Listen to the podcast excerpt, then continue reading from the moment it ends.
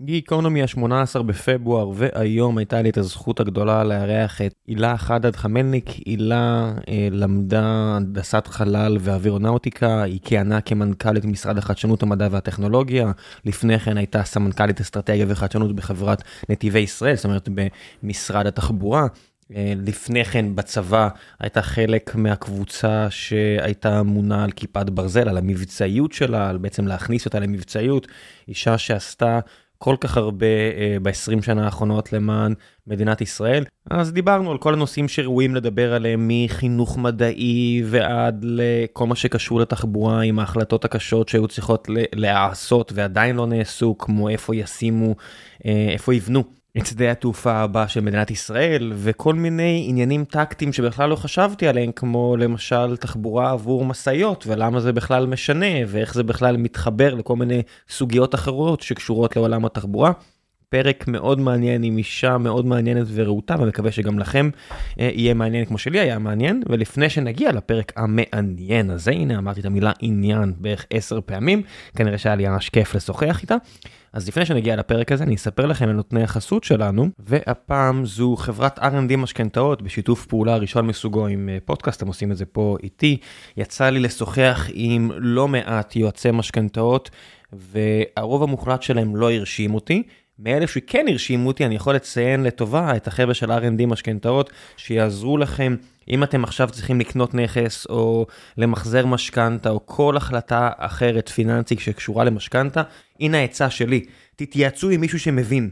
רוב הסיכויים שאתם לא יודעים מספיק כדי לקחת את ההחלטה הזו ללא עצה של מישהו זר. בסביבת ריבית נמוכה, המחיר שהייתם משלמים על טעות היה יחסית נסבל. בסביבת ריבית כמו היום, המחיר שתשלמו על טעות גדולה שתעשו יהיה עצום, אז תעשו את הדבר הנכון, תתייעצו עם אנשי המקצוע. אני אשאיר לכם את הפרטים של R&D משכנתאות בדף הפרק, אתם יכולים גם לחפש בגוגל, R&D משכנתאות וגיקונומי. שיחת הייעוץ הראשונה למאזיני הפודקאסט בחינם. אז שיהיה בהצלחה. ועכשיו, לפרק עם מילה, מקווה שיהיה לכם מעניין.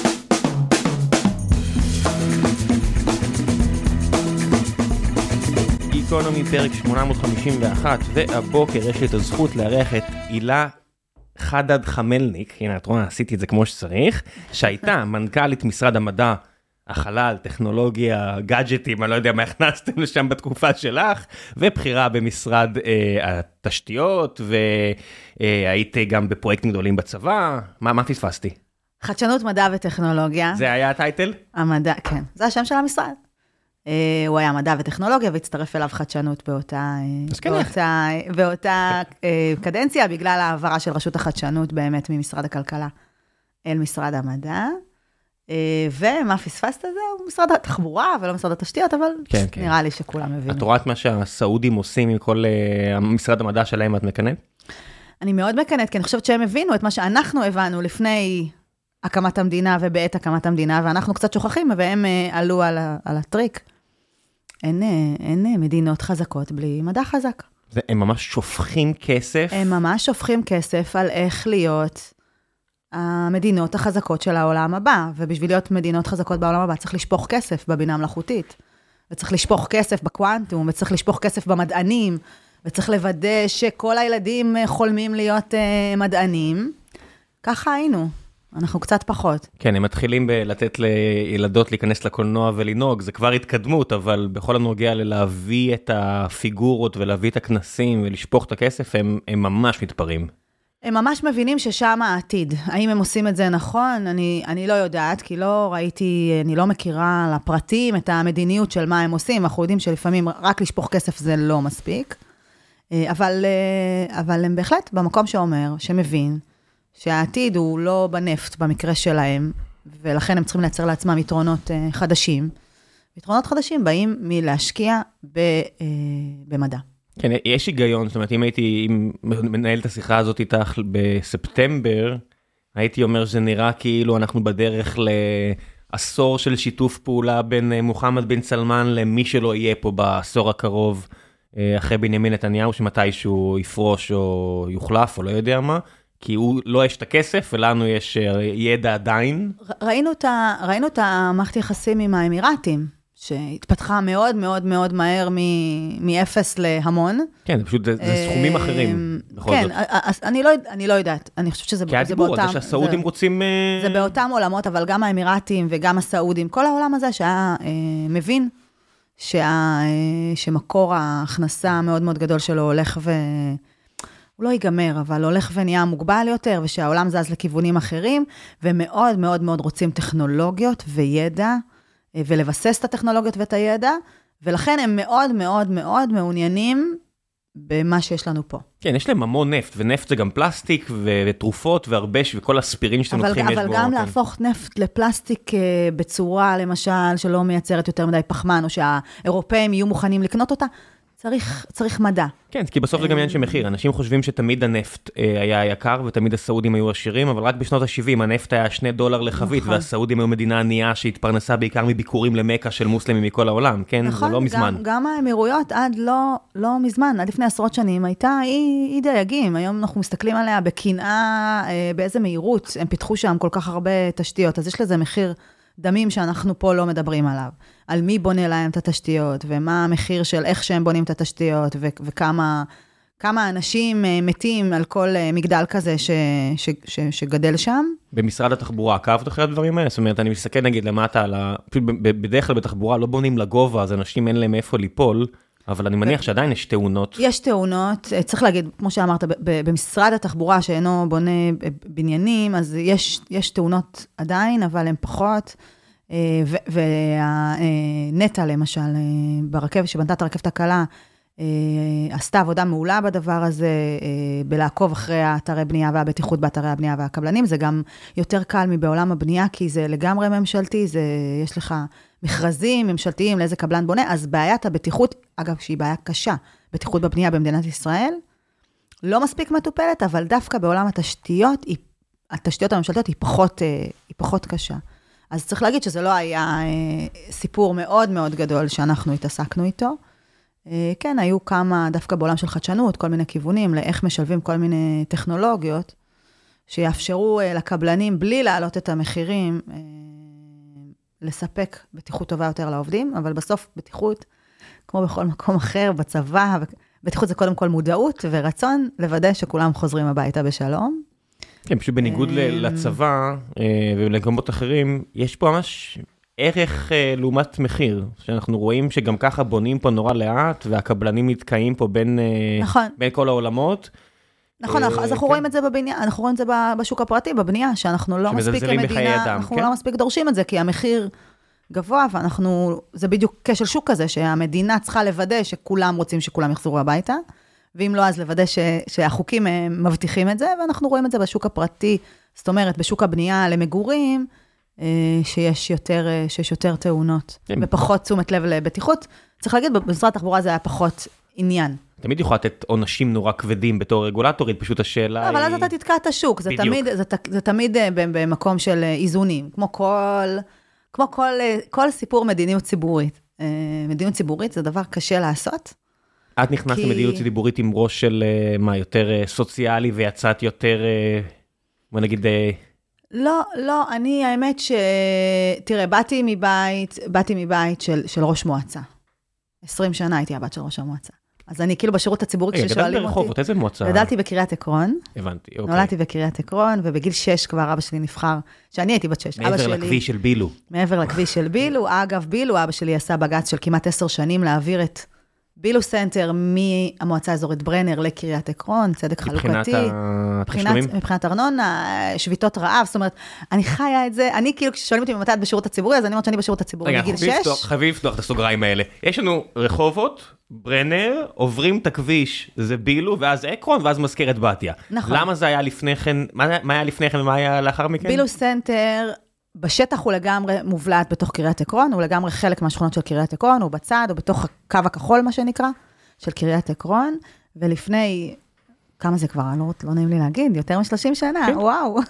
אה, הייתה שם מנפתה. זאת אומרת, אה, המועצה האזורית ברנר השתמשה בשטח הזה לטובת אה, חקלאות, לטובת מנפתת כותנה.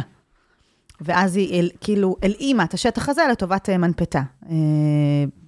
המוסדות אישרו לה את זה, אני לא יודעת להגיד מה בדיוק היה באיזה נהלים או משהו, אני לא, לא בקיאה בזה, אבל, אה, ואז באיזשהו שלב הם הפסיקו לגדל כותנה, כמו כל מי שהפסיק לגדל כותנה בארץ, והתחילו להפוך את זה, התחיל אז הטרנד הזה של להפוך את המרכזים האלה למרכזים מסחריים. שפיים אז היה ממש בתחילת אה, דרכו, וגם באמת, כל מה שבילו סנטר היום היה חנות מחסן אחת שהפכה להיות, אה, מחסן אחד שהפך להיות אייס. אייס, אייס היה הראשון? אייס היה הראשון שם. ואז בעצם אבא שלי היה ראש מועצה צעיר, גם צעיר בגיל, אבל של, של רשות קטנה, של פחות מ-6,000 תושבים, שזה נמצא בתוך השטח שלה, הוא אמר, רגע, שנייה, אם זה לא חקלאות, אז למה זה שלכם? אז זה שלי. אם זה מסחר, אז זה שלי. אם זה חקלאות, וכמובן היה, לא, היה חוסר הסכמה גדול, מבחינת ברנר זה היה מקור הכנסה. משמעותי. זה גם מקום הכנסה שהלך וגדל, כי כל מי שהרים שם... וזה היה ברור, שם... הפוטנציאל היה ברור, אה, ברור, אה, גש ושפיים שם ממש התחילו לעשות אה, חיל. כל שבת, היה מפוצץ, וזה ממש היה בתחילה, היום, אנחנו, היום זה מאוד טריוויאלי לנו שזה קורה. ואז באמת הוא פנה, לבג...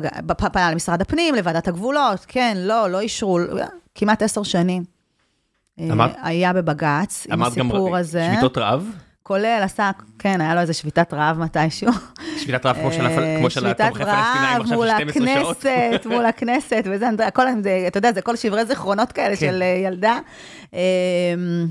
ובסוף, אחרי עשר שנים, אה, בג"ץ אה, פסק ששטחי בילו סנטר, שהם בתוך הקו הכחול של קריית עקרון, הם, אה, הם של קריית עקרון, ולכן הארנונה לעסקים שנכנסת משם, היא נכנסת לקריית עקרון, וזה כמובן לקריית עקרון, שאז הייתה יישוב בשיקום שכונות וכולי, זה היה חבל הצלה דרמטי.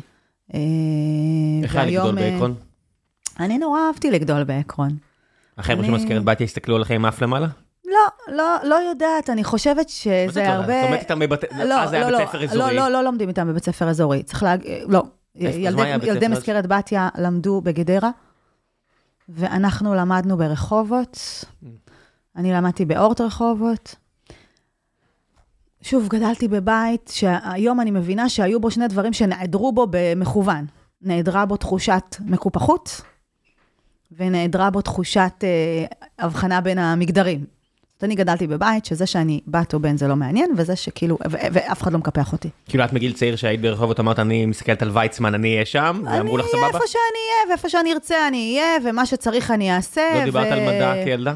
דיברתי על מדע, הייתי בכיתה מדעית מכיתה ז', אה, היה ברור שזאת הנטייה הטבעית שלי, הייתי בעיקר לא בבית ספר, בעיקר טיילתי בכל מיני מקומות, וכל פעם כזה איימו עליי שאם אני לא אגיע מספיק, יזרקו אותי. אני היום יכולה להגיד בדיעבד שאם הייתה לי פריבילגיה כבת של ראש מועצה, זה שבעיקר לא היה להם נעים לזרוק אותי מבית ספר.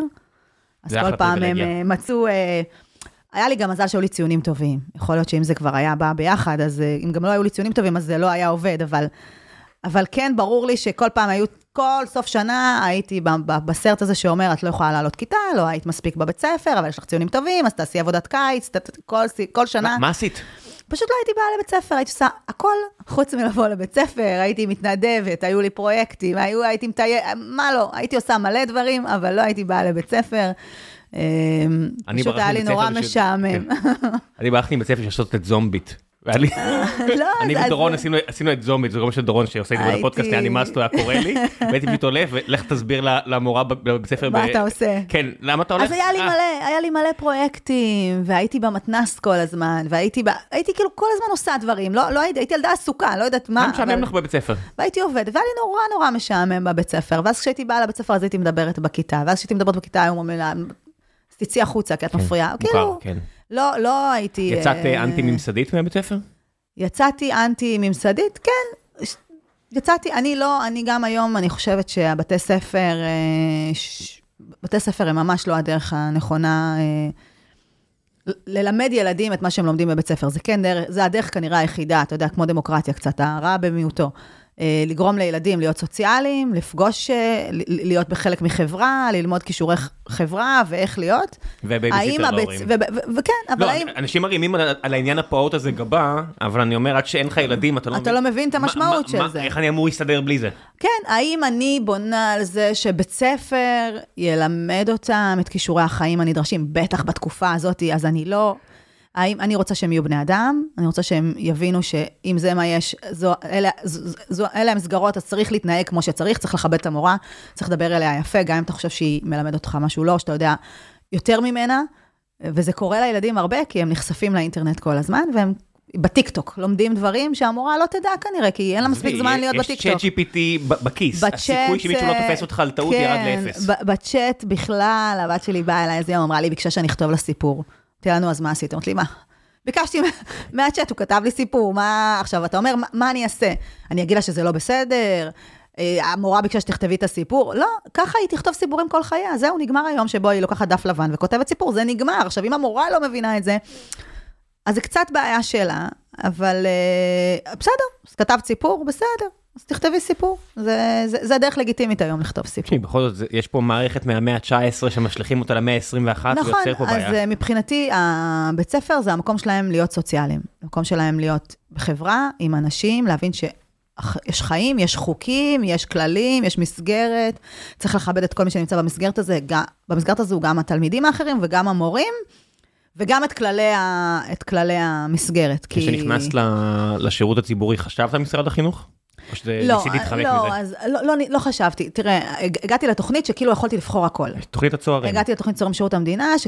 שהיא בעצם שער כניסה לכל דבר, ו... ויכולתי בעצם לבחור הכל, רגע, צריך... למה דווקא צוערים? זאת אומרת, את היית במסגרת צבאית ש... הייתי במפא"ת. כן.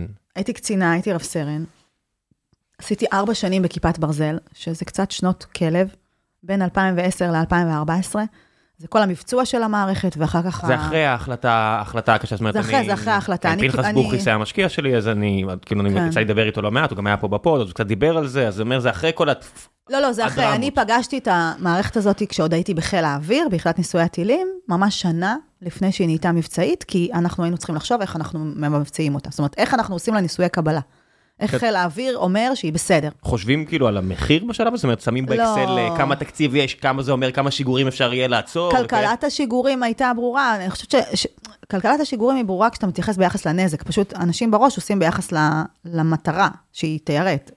ביחס לנזק היה ברור שזה נזק אדיר. לא, אני לא עושה ביחס לטיל אה. שעולה, לא יודע מה, הרי... זה היה הדיבור הזה, אבל איך מיירטים עם לא, ככה וככה אלפי דולרים? זה שיח די מטופש, כי אנשים נגיד אומרים, איך החיזבאללה, ארגון של מיליארד דולר, מצליח לעשות צרות לצה"ל של ארגון של 70 מיליארד שקל. אני אומר, אוקיי, המשכורות שם יותר נמוכות, בוא נתחיל בזה.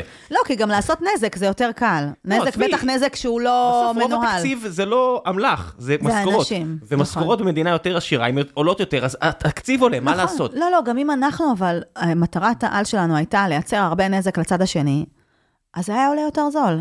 פגזים טיפשים הם לא יקרים. פגזים טיפשים עם הרבה כן. חומר נפץ, זה לא דבר יקר. לא ביחס ל... לא ל... ביחס כן. לזה, נכון, אבל אנחנו... אוקיי, אבל עדיין יש תקציב למדינה, ונגיד, אני, אני רואה למשל שיגורים של, אה, לא יודע מה, שרביט קסמים, כל מיני שמות תואר כן, שהביאו לת, כן. לטכנולוגיות מתקדמות יותר, בלי להיכנס לפרטים, ואני רואה שהצמידו לזה איזשהו תג מחיר של מיליון דולר. אני אומר, אוקיי, אני יודע מה תקציב המדינה, אני, אני, אני, אני רואה כמה פצצות יש, אה, מטומטמות יש לאויב, אומר, הדבר לא, צריך אבל, להתחבר גם. אה, כן, כן, כן. אז אני חושבת שיש, קודם כל זה כל הזמן היה על, ה, על, ה, על השולחן, כי חלק מניסויי הקבלה של כיפה זה באמת לראות שהיא מיירטת את מה שצריך, ולא מיירטת את מה שלא צריך, ועושה את החשבון הזה נכון. אה, למשל, מזהה נכון מי הולך לשטחים פתוחים, איזה רקטה הולכת לשטחים פתוחים או לא, אה, ועד כמה זה מדויק, כי הרי, שוב, זה עניין של ניהול סיכונים. ככל שאתה רוצה שזה יהיה מדויק, אתה מסכן את הזליגות. של המערכת, אז אם אתה צריך לקחת שטח כזה מאוד מאוד גדול, כדי בוודאות שכל אחד שהולך לשטח אה, בנוי אה, ייורט, אז, אז, אז זה בדיוק הבזבוז הזה, אז אפשר להגיד שכיפת ברזל... היום, אה, את בדיוק היום גרה במקום, וגם גרת במקום שהוא בתפר של מבחינת מקם. הוא בתפר של ה-40 קיל, לא, של 40 קילומטר, אבל... החבר'ה שלי שגרים לידך, שגרים ב, ב, בשכונות הכי האלה של באר שבע שגובלות במיתר וכרמית, הם תמיד אומרים לי, הנה, היה פה עכשיו אה, פיצוץ שאף אחד לא ניסה אפילו ליירט, זה נראה. אז אני אגיד לך, ת, תמליץ לחבר'ה בשכונות המזרחיות, כי זה כן. מזרח של אה, באר שבע, לבוא לכרמית, כי זה בדיוק הארבע קילומטר שלא צריך ליירט, כי הן לא מגיעות. אה, אפשר לדבר על זה הרבה, אבל בכרמית הייתה אזעקה אחת מאז, מאז השביעי באוקטובר, ולא במקרה.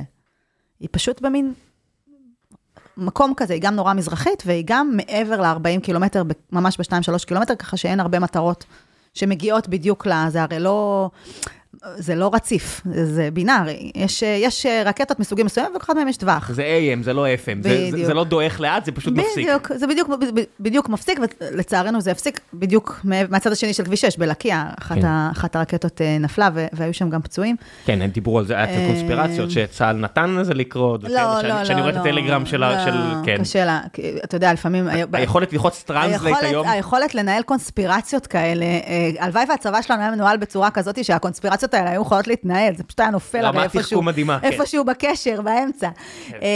אז, אז הייתי בכיפת ברזל, וארבע שנים באמת מדהימות, אבל מאוד מאוד מאוד מאוד אינטנסיביות, וגם מאוד ייחודיות, כי כיפת ברזל עצמו בתוך הצבא התנהל כאיזשהו סטארט-אפ. זאת אומרת, היינו צוות של שבעה חבר'ה, בלי ממש היררכיה פיקודית, כולם במדים, אנשי מפא"ת, אנשי משרד הביטחון במדים. כן, אבל עובדים מול חברות חצי אזרחיות. עובדים מול אה, רפאל ומול, כן, כן. כן, אני פשוט מכיר אנשים מהצד השני. כמו מפא"ת, נכון, עובדים, כמו כל אה, פרויקט במפא"ת, עובדים מול רפאל, עובדים מול תעשייה אווירית, עובדים מול אמפרסט. אה, עובדים מול, ה, מול התעשיות בעצם כמזמין הפרויקט. כ... ולא עשה לך חשק לקיוביקל 9 עד 5 לעבוד על קודם... חימושים? לא, לא, לא, לא, לא, לא, אבל, אבל מה, ש, מה שזה עשה זה שכרב סרן צעירה עשיתי דברים שבדרך כלל לא עושים ברב סרן. עושים בדרך כלל בדרגות הרבה יותר בכירות, זאת אומרת, מצאתי את עצמי נושאת ונותנת עם הבית הלבן בחלק, צוות משא ומתן של ארבעה אנשים, כן? שעל ה, על התקציב של אובמה בזמנו, על ה-604 מיליון דולר, פתאום בשגרירות בוושינגטון ובקפיטול, וכאילו כל מיני... שמה, מה, עצרי, עצרי, זה מעניין, למה את רצה? מה, מה, בעצם היה, כן. אני לא יודעת אם אתה זוכר, היה עמוד ענן, ובעמוד ענן מבצענו את הסוללה החמישית בתל אביב, היה ירי מסיבי, ואז בעצם ממשל אובמה אה, החליט שהוא מתקצב אה, עוד, אה, עוד סוללות. אה, סיוע, אה, 600. זה דרך שלנו לחסוך בעלויות ביטחון פשוט? הרי אני יודע שיש ש... כמה מיליארדי דולרים שאמריקה מקצה נכון, זה לא דרך שלנו לחסוך. סיוע. זה, זה הכספי סיוע, והאמריקאים מכוונים את כספי הסיוע שלהם, זאת אומרת, זה, זה הדיפלומטיה עם האמריקאים עובדת דרך זה שאנחנו מצד אחד עוזרים לכם, ומצד שני אתם, בגלל זה אלייס כאילו שלנו, אתם צריכים רגע, הם צובעים את הכסף, לנו. הייתי בטוח שהם צובעים את הכסף רק לתעשיות שלהם. אז הם צובעים את הכסף חלקו לתעשיות שלהם וחלקו לתעשיות שלנו. במקרה הזה זה בדיוק היה המשא ומתן. כמה יחזור לאמריקה? הרי כיפת ברזל היא כחול לבן לגמרי. ועד אותה נקודת זמן היא יוצרה רק בישראל, ובאמת המשא ומתן היה, אנחנו נעביר לכם כסף לשישה, IP נשאר ישראלי לחלוטין. הם לא יודעים, אין להם לא גישה ל-IP של כיפת ברזל? אין להם גישה ל-IP, כי ה-IP של כיפת ברזל בלבד, אגב, הוא ישראלי כחול לבן פיור, כי הם לא רצו להשתתף, כי הם לא האמינו שזה יעבוד. אה, קלע דוד למשל וחץ, והכל זה פיתוח משותף, ה-IP הוא משותף. כיפת ברזל ה-IP הוא של אה, ישראלי בלבד. אה, אם עכשיו הברית מבקשת אותו, אז ישראל תגיד לא? אז אני מניחה שהיא תצטרך לשלם עליו, וזה יהיה חלק ממשא ומתן מורכב. בזמנו, ה-IP לא היה על השולחן, כן הייצור היה על השולחן, זאת אומרת, האמריקאים אמרו, אנחנו נותנים לכם ככה וככה מיירטים וככה וככה סוללות, וככה וככה מהכסף. כן. צריך לחזור לייצור בארצות הברית בעצם, ואז באמת עשינו תהליך של העתקת חלק מקווי הייצור לארצות הברית, כדי לאפשר לכסף הזה להגיע. אה, היה תקופה שהייתי, ממש כעסו עליי ברפאל כשהייתי נכנסת. זה כלכלי. לייצר שם, להעביר את זה לפה באוניות. כן, כן, זה כלכלי. אחד, זה כלכלי כי ככה העולם עובד, אתה גם ככה מייצר בכל מיני מקומות, זה בסדר, יש שרשראות אספקה, זה לא הבעיה. אה, שתיים, זה, אתה יודע, זה אפס, זה, זה חלק מכלום. אתה לא יכול לשלם בעצמך כמדינה, לרכוש אה, מתקציב שקלי לחלוטין שש סוללות נוספות. זה המון המון כסף, 604 מיליון דולר היה. מדברת מתקציב ביטחון שהוא 70 מיליארד שקל, כן? עדיין, 604 מיליון דולר. אני אומר, אפשר, זה יהיה כואב, אפשר הכל. תשלם, אז תיקח את זה מרווחה, מחינוך, מאלף דברים אחרים. אפשר גם לקחת את זה ממקום אחר בצה"ל. ראינו שניסו לקחת את זה ממקומות אחרים בצה"ל, ואז נשאר בלי טנקים, זה כאילו... אני לא קונה את ההערה הזאת, אבל נעבור הלאה. אוקיי, אפשר כן. להמשיך להתווכח עליה. כן. אני לא, לא, לא, לא תמצא כן. אותי גם מגנה על תקציב הביטחון. גם לא היית לא בצד הזה ולא בצד הזה. כן, לא, אני אומרת, בסוף, אמריקאים נותנים לך המון כסף לביטחון. חלק מהמחיר זה שהם מבקשים שתעשה ייצור, אה, שהכסף יחזור לאמריקה בדמות מקומות עבודה, בדמות ייצור מקומי. אה, בכיפה ספציפית, שוב, אני לא יודעת להגיד אם זה המצב היום, עבר עשור, אבל אז אה, עקרונות המשא ומתן היה, אחד, שאנחנו מנסים כמה שיותר לצמצם את החלק הזה, אז באמת זה היה הרבה מהמשא ומתן, מה כן, מה לא, מה אפשר להעביר, מה אפשר להעביר, שרשראות אספקה, long lead items וכל ההמצאות האפשריות כדי להשאיר כמה שיותר פה. ולהקים שם פסי ייצור בלי IP, אה, בלי IP שמייצר טיל. זאת אומרת, בסוף הרכבות, אחד מיירט, או אחת סוללה, יצאו רק מהתעשיות הביטחוניות הישראליות, משם היו כל, אני, יוצאים אני, כל אני, מיני כאילו, רכיבים. אבל אנחנו לא תמימים, אנחנו מבינים שה-CIA, או לא יודע מי אמון על זה בממשל הפדרלי, כן דאג ללמוד מה שהוא רוצה ללמוד, או צריך ללמוד, לא? לא, יש הבדל בין מישהו של CIA שדאג ללמוד, לבין זה שעכשיו אה, רייטיון אה, מוכרת אה, טילים אוקיי, אחרים. בסדר. זה בסדר, זה עניין עסקי גם. כן, בסדר, כן, אני, כן, מבחינת כן. הידע אני לא תמים, מבחינת היכולת למכור, כן. מבחינת הידע, כן, יש הרבה דרכים להגיע לידע, אתה יודע. בטח לגופים כמו, כאילו לגופי מודיעין, בטח גופי מודיעין אמריקאים. בטח גם כשישראל בסופו של דבר מעבירה את כיפת ברזל למדינות שבהן אני בטוח שאף אחד לא משגיח כמו שצריך על הכל. דווקא כיפת ברזל אנחנו לא מעבירים כמעט לשום אה, מדינה. אה, כיפת ברזל לא עבר לאיזה קזחסטן? לא. לא. לשום מקום? ברזל לא עבר לקזחסטן, עברה לכל מיני מקומות, אני לא בקיאה בצנזורות היום, אז אני לא, אני לא אכנס לזה, אבל לא, אוקיי. דווקא כיפת ברזל, ולא בגלל האמריקאים, אנחנו מאוד מאוד נזהרים לאיפה אנחנו, לאיפה אנחנו uh, מעבירים אותה, ו, ו, ו, וגם, שוב, כיפת ברזל זו מערכת מורכבת. מה בתוך כיפת ברזל, ואת מה מעבירים ואת מה לא מעבירים, ואין היום מיירטים שמסתובבים בכל מיני מקומות. זה היה בית ספר טוב? זה היה בית ספר מטורף. קודם כל, זה היה ברור שאנחנו עושים היסטוריה. זה היה פרויקט, כאילו, שאתה תוך כדי, כל יום הבנו שאנחנו עושים משהו אחר. אתה טכנולוג, אתה מבין את זה שבדרך כלל בפרויקטים טכנולוגיים... להגיד עליי טכנולוגיה שאת מדברת איתי על לפגוע עם העצם בעצם אחר, כן. לא, לא, אבל פרויקטים כן. טכנולוגיים... אני אוהב טכנולוגיה, הם הרבה שנים, הם פרויקטים בדרך כלל ארוכים, בטח ביטחוניים, הם בדרך כלל נורא ארוכים.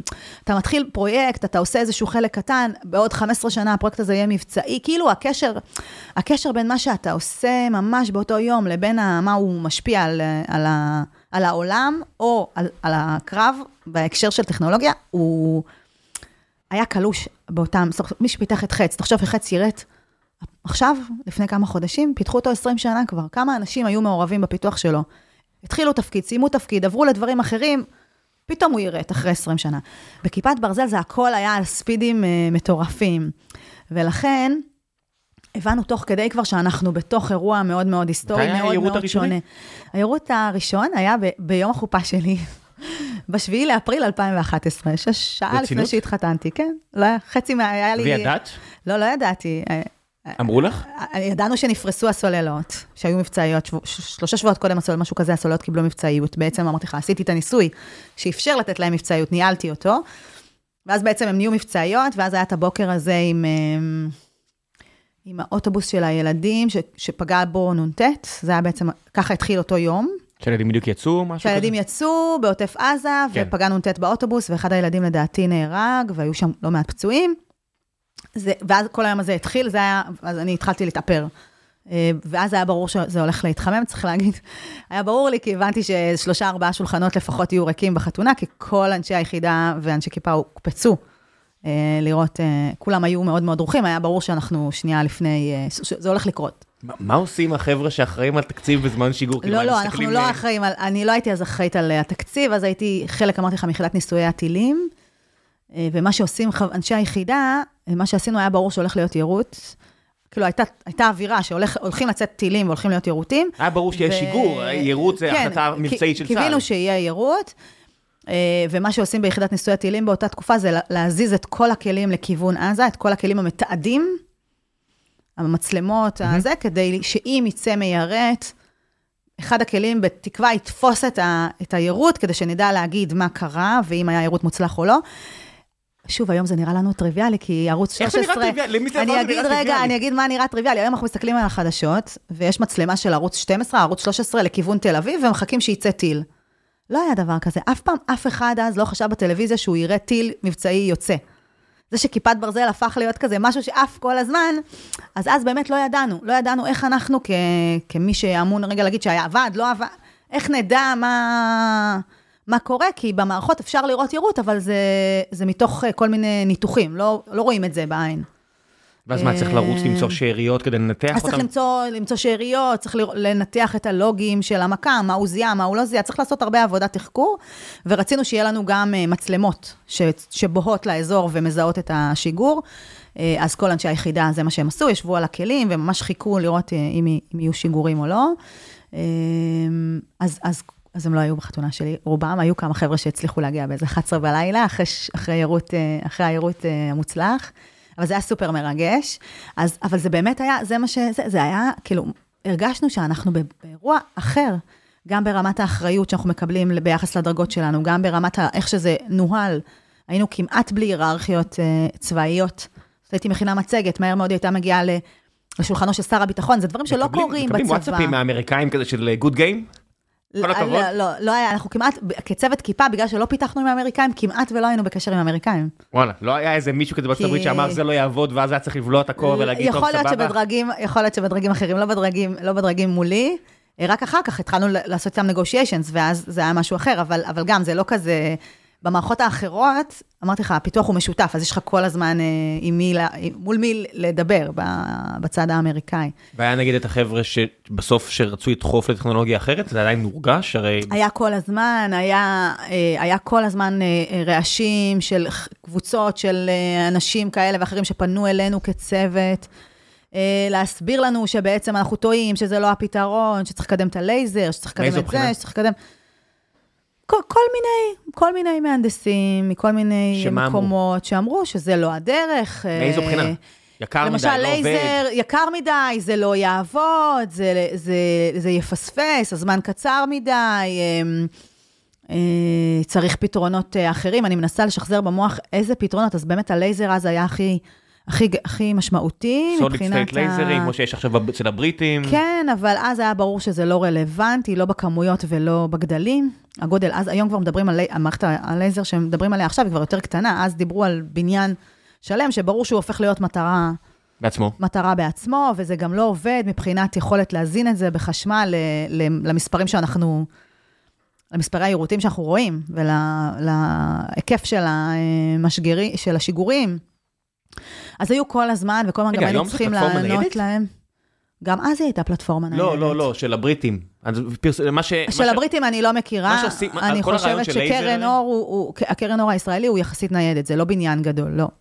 היא יחסית ניידת, אני לא יודעת להגיד אם היא ניידת טקטית, כמו כיפה על, על רמסה שבא ולוקח את הקרון, או משהו יותר מורכב, אבל ברור שעד שזה, היה ברור כבר אז, שעד שזה לא יתמזער לרמה של משהו שיכול לזוז, זה לא משהו שהוא רלוונטי בשדה קרב. טוב, לא נעזור יותר מדי למאזינים מטהרן ו- וקום. כן, לא, זה, אני מניחה שהם אה, יודעים אפילו הרבה יותר טוב ממני כבר בשלב הזה. הם עדיין מאזינים. את יודעת? זה- זה זה תמיד, אה, אני תמיד צוחק מזה שהם באים אורחים אה, כמוך, אז אני רואה בשרת... אה, מלא כאלה מכל לא מיני מלא. מקומות. לא, אני רואה כאילו בודדים אתה יודע, מאיראן. המפגש שלי עם זה היה ממש פעם, איך שהתחיל הפייסבוק, הייתי קצינה צעירה ביחידה, וניר דבורי עשה חשיפה של היחידה בפלמחים. בסיס הטילים הסודי בפלמחים, ואז אני השתתפתי בכתבה הזאת. ואז באמת הפייסבוק היה ממש ממש ממש בראשיתו, ופתאום בבת אחת קיבלתי מלא מלא הצעות חברות מכל מיני יוזרים.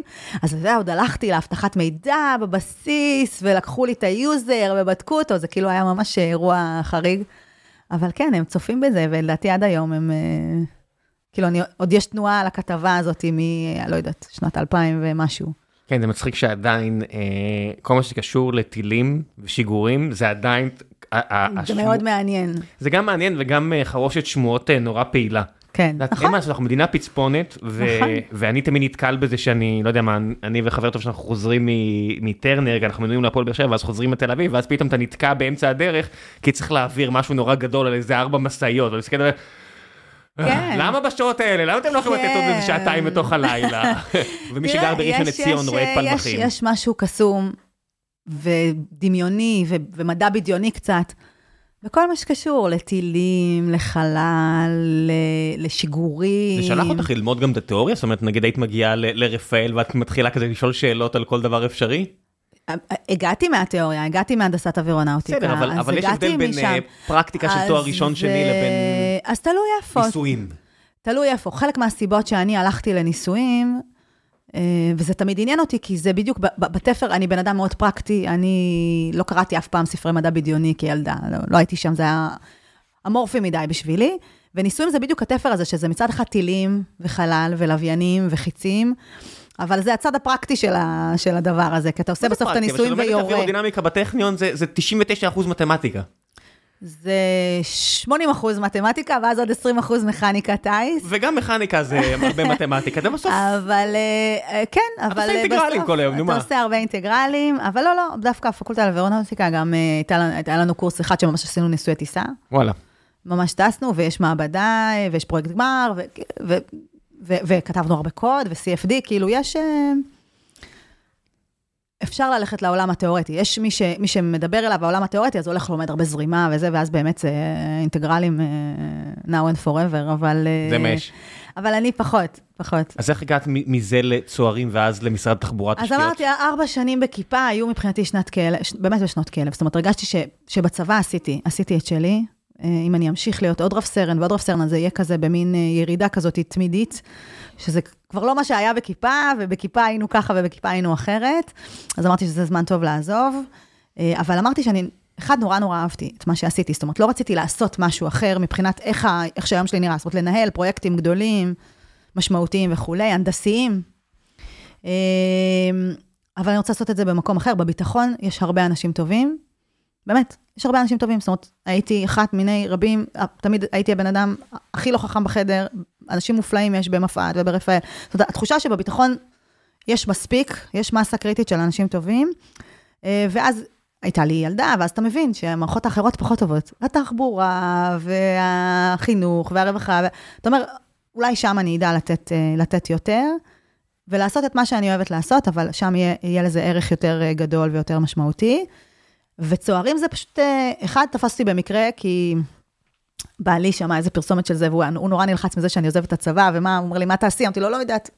תמיד אפשר לחזור מקסימום להיות ברמנית, הכל בסדר, כאילו תהיה, הוא נורא נורא נלחץ מרגע, מה יהיה? אז הוא אמר לי, הנה זה רעיון טוב, לכי תנסי, אני לא, לא ידעתי אם אני אתקבל באותו שלב או לא, הרגיש לי שלא לא בטוח שאני fit in למה ש... לתוכנית הזאת, אה, אבל זה היה ברור שזה שער כניסה מצוין. זאת אומרת, אם אני מתקבלת אליו, זה שער כניסה מעולה לשירות הממשלתי, אה, ולשמחתי התקבלתי לתוכנית, גם זה קרה תוך כדי צוק איתן, אה, בתוך מלחמה, זה הייתי צריכה להגיע לירושלים לאיזה רעיון. אה, ביקשתי שיקחו אותי, הייתי בחודש תשיעי, בתוך מלחמה. כאילו, אני, אני זוכרת את עצמי ממש מחפשת מישהו שינהג עבורי לירושלים, כי אני לא יכולה לנהוג את הדרך הזאת. אה, ולשמחתי התקבלתי, ואז באמת שנתיים למדתי את כל הממשלה. אז, אז לשאלתך הראשונה, למה לא חינוך ורווחה, אז היה ברור לי שזה לא הפורטה שלי. ברור שצריך שם אנשים טובים, אבל גם אני מאוד מאוד מאמינה במקצועיות. אז בשביל לעסוק בחינוך ולעסוק, צריך את, את, את, את הידע המקצועי, הבסיסי, של איך הדברים האלה עובדים, ולא רק רצון טוב. אני כמעט במקום שאני אומר, אני דווקא מעדיף עכשיו אנשים שיבואו לא עם אינדוקרינציה של מערכת החינוך למערכת לא, החינוך, אבל... עכשיו אני עוסקת... אבל קל לי להגיד מבחוץ. לא, אני גם אגיד, היום אני עוסקת בדברים שקשורים, למשל, מערכת החינוך למדע, ואיך משנים את מערכת החינוך שתהיה יותר... מתאימה למיומנויות החדשות, אז פה אני באה ממקום מקצועי של אומר מה הם המיומנויות החדשות האלה, ואם אנשי חינוך רגע מנסה להבין איך נכון להכניס את זה למערכת החינוך.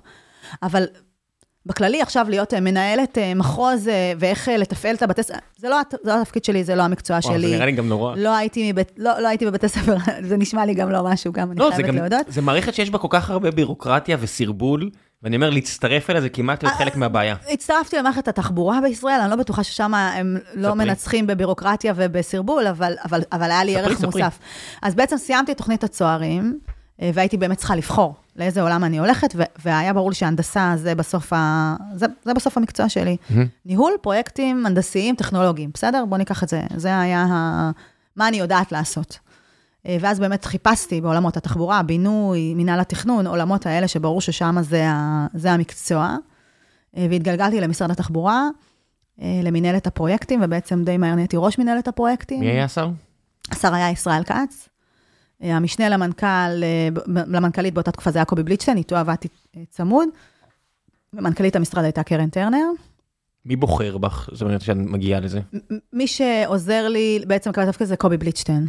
היה בינינו חיבור. במהלך תוכנית הצוערים יש אפשרות כזאת להיצמד לכל מיני אנשים בשירות המדינה, כדי לראות אם זה מסתדר או לא, והיה לנו קליק די מיידי היום. השר צריך לאשר? לא, לא בדרגים האלה. זה לא מינוי, אה, זה לא מינוי פוליטי. אבל את צריכה עדיין לשבת לשמוע אותו מדבר? אני צריכה לשבת לשמוע אותו מדבר, אני חייבת להגיד שבתקופתי, כששר התחבורה היה שר כץ, הוא היה שר מאוד מאוד מקצועי. מבין כל השרים שעבדתי איתם גם אחר כך, אולי עד אורית, אה, הוא היה שר מאוד מאוד מקצועי. הוא הכיר את אנשי המקצוע, הוא הכיר את העבודה, הוא הכיר אה, מה, מה צריך ומה רוצים לעשות. אני חושבת שאת המחיר על זה שלמשל אה, פוליטיקה צריך לעשות לטווח קצר, הוא משלם. הוא משלם את המחיר הכי יקר, כי תרחיבי. כל מה שאנחנו רואים היום זה רכבת אה, קלה בירוש... ב- בירושלים, הרכבת הקלה בתל אביב, הקו האדום, הקו הירוק, הקו הסגול, הרכבת המזרחית, המסילה הרביעית באיילון, הנת"צים, זה הכל פרויקטים שקידם השר כץ, קידם, אבל כנגד הרבה הרבה הרבה התנגדויות של הראשי הערים וכולי, ולמרות זאת קידם אותם, אה, ויש הבדל של בערך עשור בין השלב שהכובד משקלו של השר חשוב, לבין זה שאתה, שאתה רואה אותם בשטח. ובאמת, רק היום הזה? אנחנו מתחילים לראות את השיפור הזה. אני חושבת שהשיפור המהותי יקרה באזור 26-27. רגע, הם מרגישים את השיקול הזה? זאת אומרת שהמערכת הפוליטית הוא- מתוגמלת על טווח קצר ואתם ברור, חושבים רחוק? דווקא השרים אחריו לא לקחו את ההחלטות קשות. תני דוגמה, זאת אומרת, החלטות קשות שאני יכול אני לחשוב אתן עליהן. לך דוגמה, אנחנו... אה, אני אגיד לך מה, אני נגיד גר ליד אה, מרב אה, מיכאלי, וכשהיא הייתה שרת התחבורה, אז הייתי רואה את ההפגנות, היה מתחת לבית של ההפגנות, למי שחושב שהדבר הזה שמור רק ל... רק לימין. רק לאנשי ליכוד, אז לא, זה היה גם מתחת לבית של ההפגנות, אז אני זוכר שהיה הפגנה על התחנה המרכזית בתל אביב, ראיתי, והייתה הפגנה על שדה התעופה בצפון לעומת הדרום. אז בוא ניקח דוגמה של שדה התעופה בצפון. שדה התעופה בצפון, רמת רמת דוד. רמת דוד, שדה, בוא נתחיל ככה, שדה התעופה של מדינת ישראל פקוק וסתום. גם אם עכשיו אנחנו לא רואים פחות, את זה, כן. לא משנה, גם אם עכשיו אנחנו לא רואים את זה, כשמסתכלים עשור קדימה, אין מספיק סלוטים לטיסות מתוך שדה התעופה הזה, ביחס לכמות הטיסות שנידרש, אגב, לא בעיקר בגלל חופשים, אלא כלכלה. אנשי עסקים שצריכים לצאת ולהיכנס, קרגואים שצריכים לצאת ולהיכנס. כשאת עושה את האקסטרפולציה לצורך מסתכל, לנתב"ג, את פשוט עושה אתה גידול רואה אוכלוסייה? שהוא, אתה עושה גידול? אוכלוסייה וגידול הכלכלה, צמיחה של הכלכלה, אתה רוצה כלכלה צומחת. מה זה רוצה? אה, הכלכלה צומחת. כלכלה. צומחת, אתה רוצה שהיא תצמח בקצב מהיר, וככל שאתה, ואנחנו בגדול מדינת אי, ולכן קצב גדילת הכלכלה גד, אה, קשור באופן ישיר ליכולת של סחורות ואנשים להיכנס ולצאת מהמדינה. היי חבר'ה, לפני שנחזור לפרק עם מילה, אני רוצה לספר לכם שנותני החסות הנוספים שלנו זה חברת טוסית, מלשון לשבת, 2, סיט, טוסית.co.il, שמסדרים לכם את כל מה שקשור לפתרונות ישיבה, וזה לא משנה אם אתם מחפשים עכשיו לרהט משרד אה, בודד, אם את עכשיו אה, מהנדסת שעובדת מהבית, או לא יודע מה שעובדת מהבית, או אם אתם צריכים עכשיו אה, לרהט אה, משרד לאלף אנשים, וגם את הדברים האלו הם עושים ממשרדי ממשלה ועד לחברות פרטיות, טוסית מתמחים. בכל פתרון אפשרי לכל מה שקשור לכיסאות, כיסאות מחשב, כיסאות מנהלים, כיסאות משרדים, כיסאות אורחים, פינות המתנה, כל מה שאתם צריכים. יש להם את חנות המפעל שלהם מול אה, קניון אה, איילון בבני ברק. תגיעו לשם, הם ימצאו את הכיסא הנכון עבור הטוסיק, אגב, והכיס שלכם. אני יושב על כיסאות של טוסית, הרבה מאוד אנשים שאני מכיר שקיבלו את ה, אה, בעצם הצעת הערך המיוחדת למאזיני גיקונומי, לקחו, הגיעו, קנו ומאוד מרוצים. אם תגידו להם שהגעתם דרך גיקונומי, תקבלו הנחה של 25% על הכיסא הראשון שתרכשו שם, הנחה מאוד מאוד משמעותית, אז כדאי שתנצלו אותה. וזהו, שיהיה בהצלחה. ועכשיו חוזרים לפרק. אז יש ארבע, אז, אז יש שני הנמלים החדשים, אגב, השר כץ, שני הנמלים החדשים. שמגדילים את היכולת של סחורות לצאת ולהיכנס, ולכן פותחים את צוואר הבקבוק הזה לצמיחה של הכלכלה. ויש את, ה, את שדה התעופה, שהוא היציאה וכניסה האוויריים. וכשאתה מסתכל קדימה, עם קצב צמיחת כלכלה רצוי וקצב גידול אוכלוסייה, נתב"ג נסתם. נסתם ממש ממש עוד מעט. ולכן חייב שדה תעופה אה, משלים, או שדה תעופה נוסף. חייב. אלף ועדות, שנים, שנים, שנים, שדה התעופה הזה חייב להיות בצפון. like it or not. עכשיו, מה יקרה? זה או שהוא יקבלו החלטות קשות והוא יהיה בצפון, למה? מה השיקול שאת אומרת שהוא חייב להיות בצפון? כי עשר, עשר ועדות שונות בדקו את זה. למה הוא חייב להיות בצפון? בגלל האילוצים הגיאוגרפיים אה, אה, בדרום, בגלל האילוצים... גם, אבל לא רק. גם, אבל לא רק. שרוב האוכלוסייה נמצאת בכל זאת צפונה? אחד, רוב האוכלוסייה נכנסת צפונה, ואם אתה תתחיל לשנע את אותן סחורות שייכנסו שם לכל המדינה, אתה תשלם על זה מחיר. שתיים, יש לך מגבלות אה, ביטחוניות מאוד אה, אה, משמעותיות בדרום. בסוף באוויר זה כלום, התווך שבין רצועת עזה לדימונה, אין, אין, אין יכולת להב- להבטיח, להבטיח דבר כזה. ועוד ועוד ועוד ועוד שיקולים.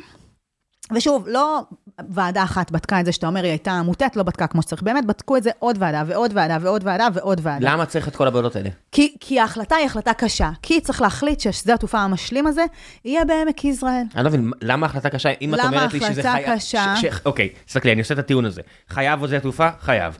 חייב שזה יהיה בצפון? חייב. למה זאת החלטה קשה? למה? כי, אה, בוא, דיברת על, אה, על מרב מיכאלי למשל. כן. אנשי העמק, אנשי עמק יזרעאל, מתנגדים התנגדות עזה לשדה תעופה הזה, נימבי. מכיר את המושג נימבי? את מי זה מעניין? יפה. אז מי שמעניין זה מי שהמצביעים שלו, אה, אה, נכנסנו למין לופ כזה בעייתי. לא יכול להיות שיש מספיק. מצביעים כדי שזה באמת יסנדל את כל המדינה. אז, אז עובדתית, כי זה לשני הצדדים. המצביעים בדרום, אנחנו יודעים למי מי מקבל שם את הרוב, מאוד מאוד רוצים את שדה התעופה. אי אפשר, הם רוצים. בצדק, זאת אומרת, מבחינתם. זאת אומרת, השיקול שלהם הוא הגיוני. המ- המצביעים בצפון, שגם הם, אנחנו יודעים להגיד לפי הסטטיסטיקות למי הם מצביעים, מאוד לא רוצים את שדה התעופה, ולכן נכנסנו לשיתוק. כי שרי הימין מבטיחים ששדה התעופה יהיה בצפון, בדרום, כי הם רוצים ל- ל- ללכת עם מה שאומרים המצביעים שלהם. אנחנו רואים את מירי רגב, מתחייבת ששדה התעופה יהיה בנבטים.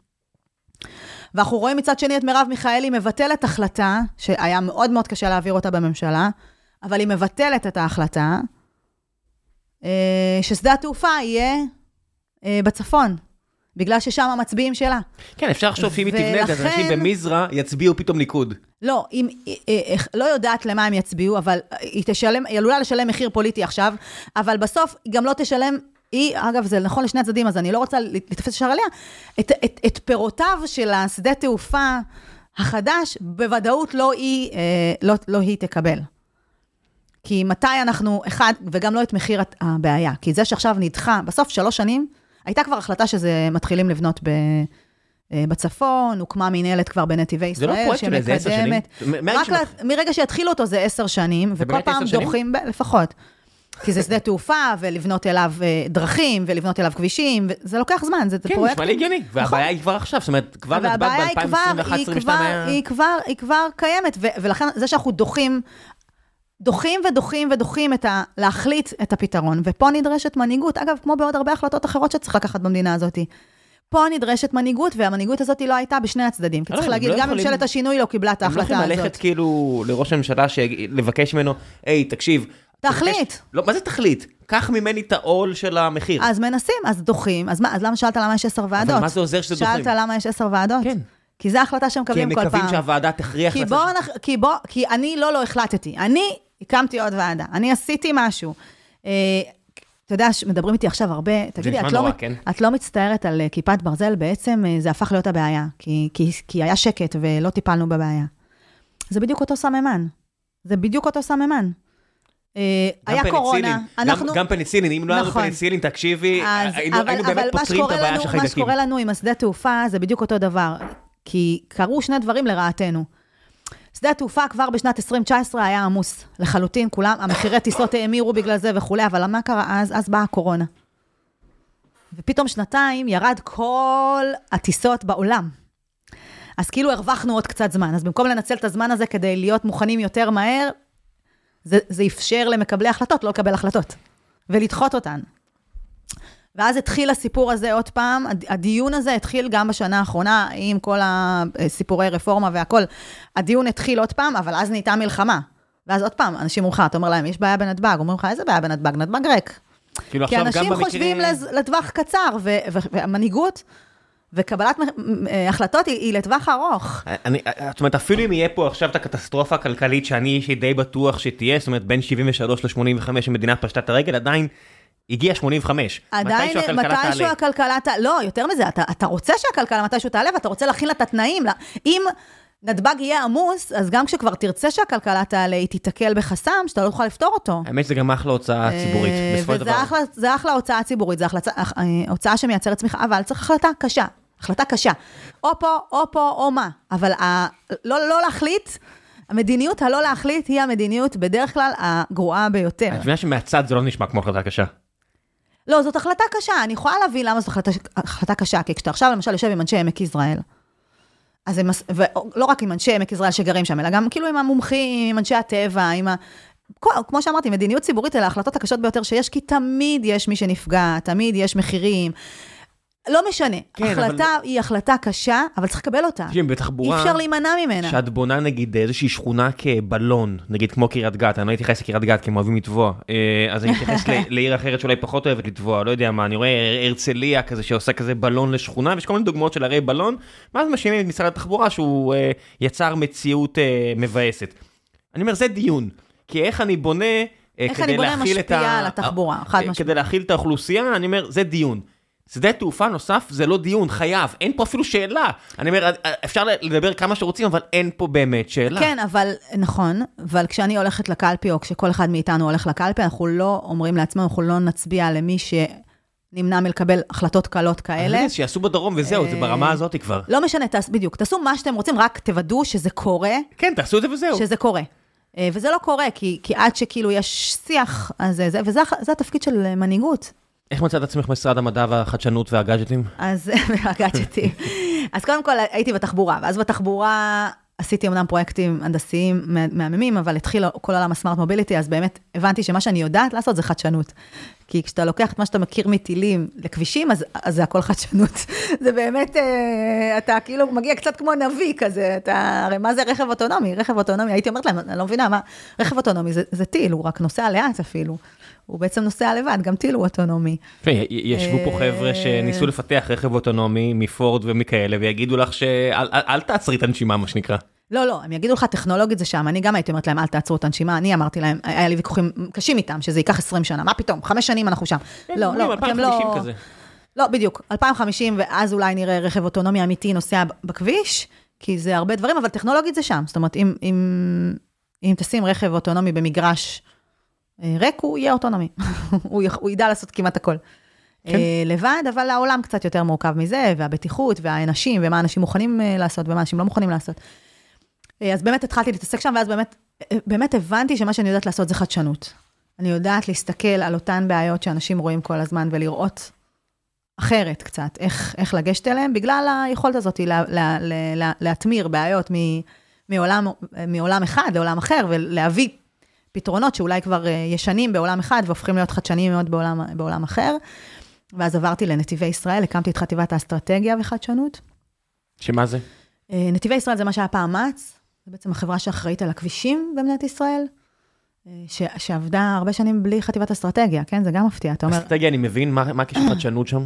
כל עולם התחבורה חייב לעבור, כל עולם הכבישים גם כן חייב לעבור שינוי מהותי באיך מסתכלים על זה. זאת אומרת, כל ניהול התנועה צריך להשתנות, כל איך בונים כבישים, איזה חומרי גלם, איך מנצלים אותם, מאיפה מביאים אותם, חייב לעבור שינוי אה, דרמטי, איך מתחזקים כבישים. הדוגמה הכי קלה זה היום, איך, איך אתה מתחזק גשר. אז היום עדיין עושים סנפלינג על הגשר, כדי לצלם אותו ולראות את הסדקים. כאילו, ברור שיש פתרונות הרבה אה, דרונים, אני יותר... יודע. אפילו, אתה יודע, אפילו, זה כבר גם לא נחשב חדשנות, לקחת רחפן שמצלם במקום אותו בן אדם שעושה סנפלינג, את כאילו. בדיוק, אבל, כשמישהו, כשתעשייה בכלל לא מכירה, זה לא תעשייה שעובדים בה עם התחומים האלה, אז, אז החדשנות עושה את הקשר בין, ה, בין הפתרונות כשאת האלה. אומרת אסטרטגיה, נגיד עכשיו הרבה מאזינים יגידו, רגע, איפה תחבורה ציבורית? זאת אומרת, ההחלטה האסטרטגית, נגיד, למדינה, לתת דגש לתחבורה ציבורית, זה גם אז אני, אתם? אתן- אז אני אתן דוגמה. ההחלטה, משרד התחבורה, ההחלטה האסטרטגית על לתת דגש לתחבורה ציבורית, זה למשל החלטה אסטרטגית של משרד התחבורה, שעשה אותה, צריך לעשות אותה יותר חזק, וצריך גם לממש את האסטרטגיה שהוא בנה. ואני אתן לך דוגמה לדבר הבא. בשנייה שאנחנו כבר נפתור את התחבורה הציבורית, בעיה של מדינת ישראל תהיה המשאיות. למה? אז יגידו לי, מה הבעיה? שייסעו בלילה. ואז אני אשאל, השאלה הבאה תהיה, אין בעיה, האם אתה מוכן שב-4 בבוקר יבוא אליך השליח עם הספה שהזמנת, ואז גם... רגע, רגע, אני out of context, על מה מדברת? עוד פעם, אנחנו אומרים, יש בעיות אסטרטגיות בתחבורה. ותחבורה ציבורית היא, היא הייתה בעיה אסטרטגית לפני 15 שנה, היום היא בעיה טקטית. היום היא בעיה, שאנחנו כבר נתקלים בה. אם היה לנו אסטרטגיה טובה, לא היינו מגיעים בכזו עוצמה לבעיה הזאת, אלא היינו מרגישים אותה בסדר גודל אחד Mm-hmm. פחות לפחות. הבעיה האסטרטגית הבאה של מדינת ישראל על הכבישים, היא בעיית הסחורות. דיברנו על זה לפני רגע. Mm-hmm. כלכלה אומר סחורות. אומר נמלים, כן. נמלי ים ואוויר, שני הדברים. אבל גם אומר כבישים שמאפשרים שינוע של אותם סחורות. כשמסתכלים על זה שבמדינת ישראל יהיו בערך 17 מיליון איש, כשהיא תהיה בת 100, אבל אנחנו גם רוצים כלכלה חיה ובועטת ונושמת וצומחת, אז אנחנו מדברים על המון המון סחורות שנוסעות בכבישים. המון סחורות, זה אומר המון משאיות. אז יגידו אנשים שככה, בטריוויאלי, התגובות שאני מקבלת זה אז שייסעו ברכבת. אז גם בעולם האידיאלי, רק 20% מהסחורות יכולות לנסוע על רכבת, כי רכבת היא מסילה. בסוף גם צריך את ה-last mile, מה הכוונה? ובסוף צריך, אבל עוד לפני ה-last mile, גם על הכבישים הבין-עירוניים, למשל, שווייץ, יש למישהו ויכוח שבשווייץ יש מערכת רכבות טובה, גם בשווייץ רק 30% מהסחורות נוסעות ברכבת. כי יש משמעות ל... בסוף רכבת מחברת רק את מה שהיא מחברת, היא מוגבלת ביכולת שלה לחבר נקודות. בדרך כלל בפאתי העיר, או גם אם יש תחנה... היא גם בפאתי העיר, היא בהגדרה לא לכל הערים, היא בהגדרה על קווים... ועדיין צריך להגיע עם סחורות לכל מקום, קוטג' צריך להגיע לכל מכולת ובכל מקום. אה, אז הסחורות וכמות המשאיות כבר היום על הכבישים במדינת ישראל היא מאוד מאוד גבוהה. אפילו לא חשבתי אף פעם על משאיות, למה משאיות? יפה, והיא תהיה עוד יותר גבוהה בצורה כמעט אקספוננציאלית ב-2048. ולכן, אם אנחנו לא נתחיל לטפל בתשתיות למשאיות, מה זה תשתיות למשאיות? אני אתן לך דוגמה. תשתיות? למשאיות, זה למשל עמדות שקילה אוטומטיות, כדי לוודא שהם נוסעים לפי חוק, כדי שלא יהיה, לא יהיה גם הרס של הכבישים וגם תאונות דרכים. זה לוודא, למשל, שאם יש בכל זאת איזשהו קטע כביש שהחלטת להגביל אותו בשעות, אז נהג משאית שיצא לדרך מאיפשהו, יש לו מקום מסודר לחנות. מי שנוסע בבוקר לכיוון ירושלים, רואה שברמפה של בית שמש, כל המשאיות עומדות בתשע ורבע. כי אסור להם להיכנס לכביש עד תשע וחצי, זה סכנת נפשות. מה שקורה שם, כי אף אחד לא עשה להם חניון. הם יצאו מאילת בבוקר, למשל. הוא לא מכוון בדיוק לתשע וחצי, אבל הוא לא ייכנס בתשע וחצי לפני, כי הוא יקבל דוח. אז בראשון לפעמים אני נוסע בתוך העיר, עכשיו שההורים שלי עברו לראשון, אני פשוט רואה שם על כל האיי תנועה מלא משאיות. כי הם מחכים לתשע וחצי שיהיה מותר להם להיכנס אוקיי, עכשיו, לאיילון. עכשיו סגרתי את הפינה. שאלתי את אשתי, מה לכל הרוחות קורה הם פה? מחכים לתשע וחצי, אז, אז מה התשתית שהיה צריך להכין להם? זה איזשהו חניון. אין חניון, הם פשוט אין באיי להם תנועה. חניונים. נכון, אז הם, הם מחכים, בסוף כמו מים, תחבורה היא כמו מים, היא מוצאת את הדרך.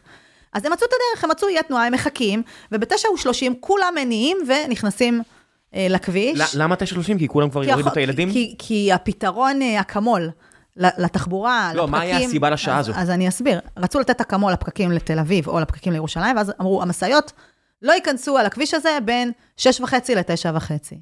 אוקיי. כי אז פתאום הורדת מלא תנועה מהכביש, אז כאילו, יש תחושה של, אה, של הקלה. אז אה, זה צד אחד. אגב, הצד השני זה שמי שמספיק משתלם לו, כי זה כלכלה, אומר, אין בעיה, שהמוצר יעלה עוד 500 שקל, ו... והמחיר של המוצר ישלם את הקנס שהנהג משאית יקבל. כן, נגלם. יגלם, ואז זה מתגלגל אלינו בק- בקלות. אז משאיות, זו דוגמה לבעיה אסטרטגית. בעיה אסטרטגית. אז אה, חטיבת האסטרטגיה אה, שהקמתי בנתיבי ישראל, התחילה לעסוק בנושא הזה, להקים תוכנית אב למשאיות, להתחיל לחשוב איפה הצירים.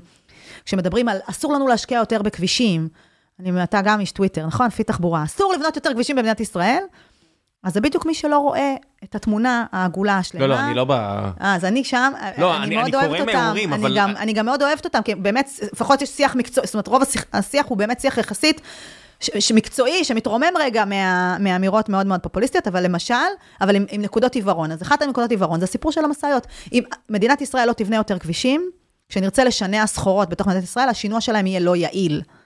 כי אין מספיק, המערכת הכבישים שלנו עדיין לא מספיק, אה, לא מספיק מפותחת.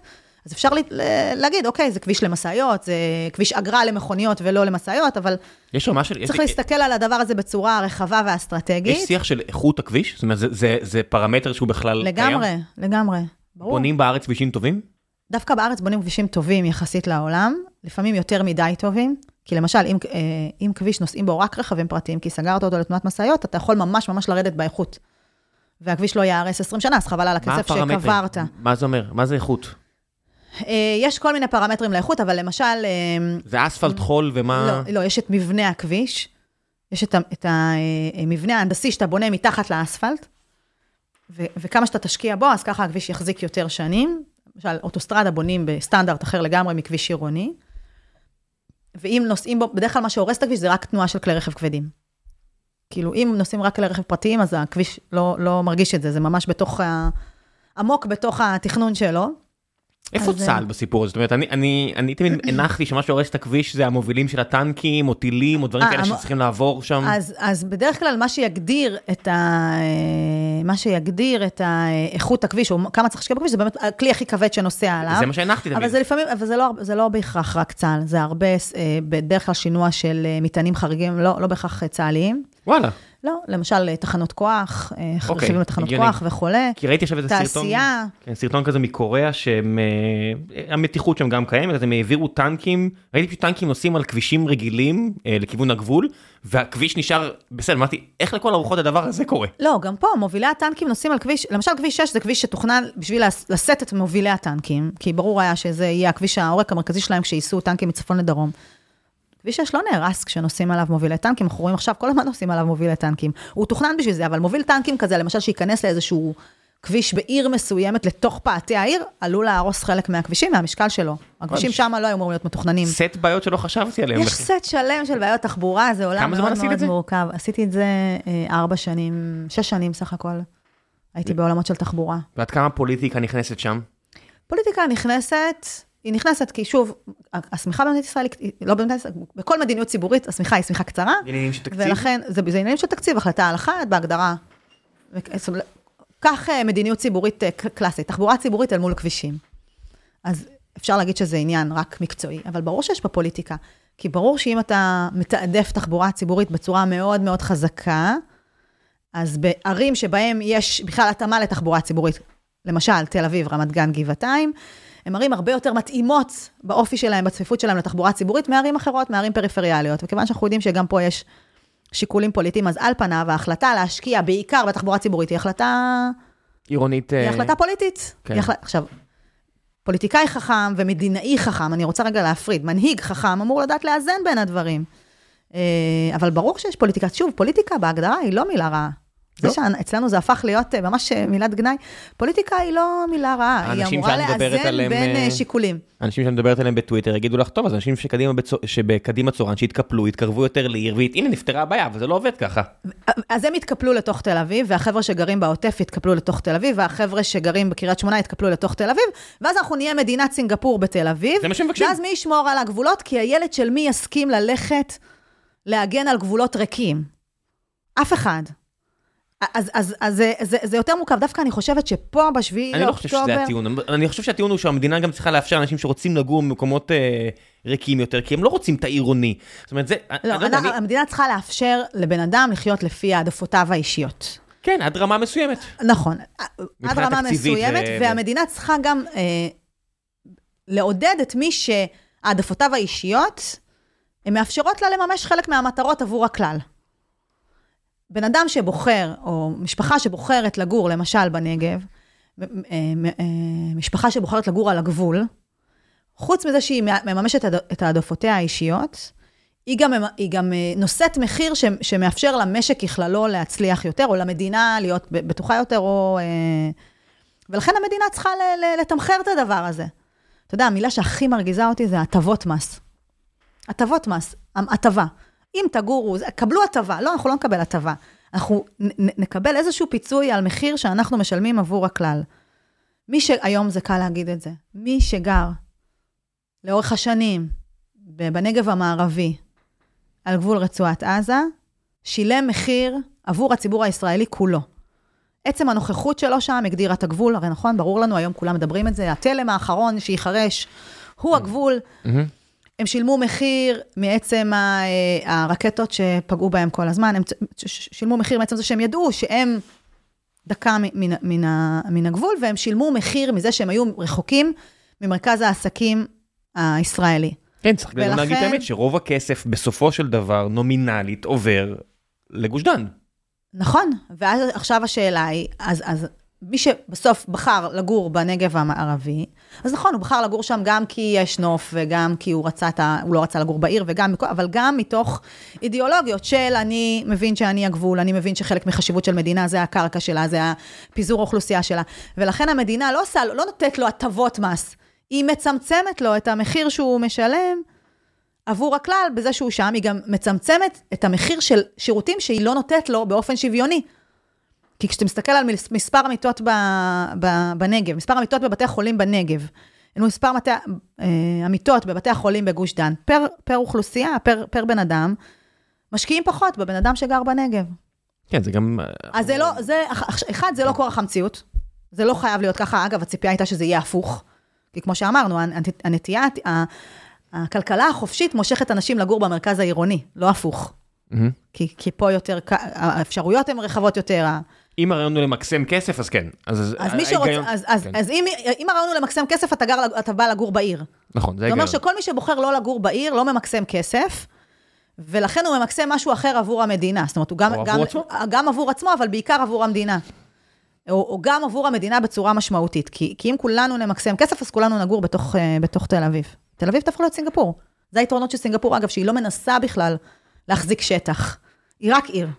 יוצרת שטח, היא מביאה חול מכל מקום. הפוך, היא כן, מרחיבה. כן. אז, אה, אז, אז המדינה הייתה אמורה כאילו דווקא לעודד במדיניות שלה את מי שבוחר לא לגור בתל אביב ולפצות אותו, כביכול, על המחירים שהוא משלם מזה שהוא לא גר בתל אביב.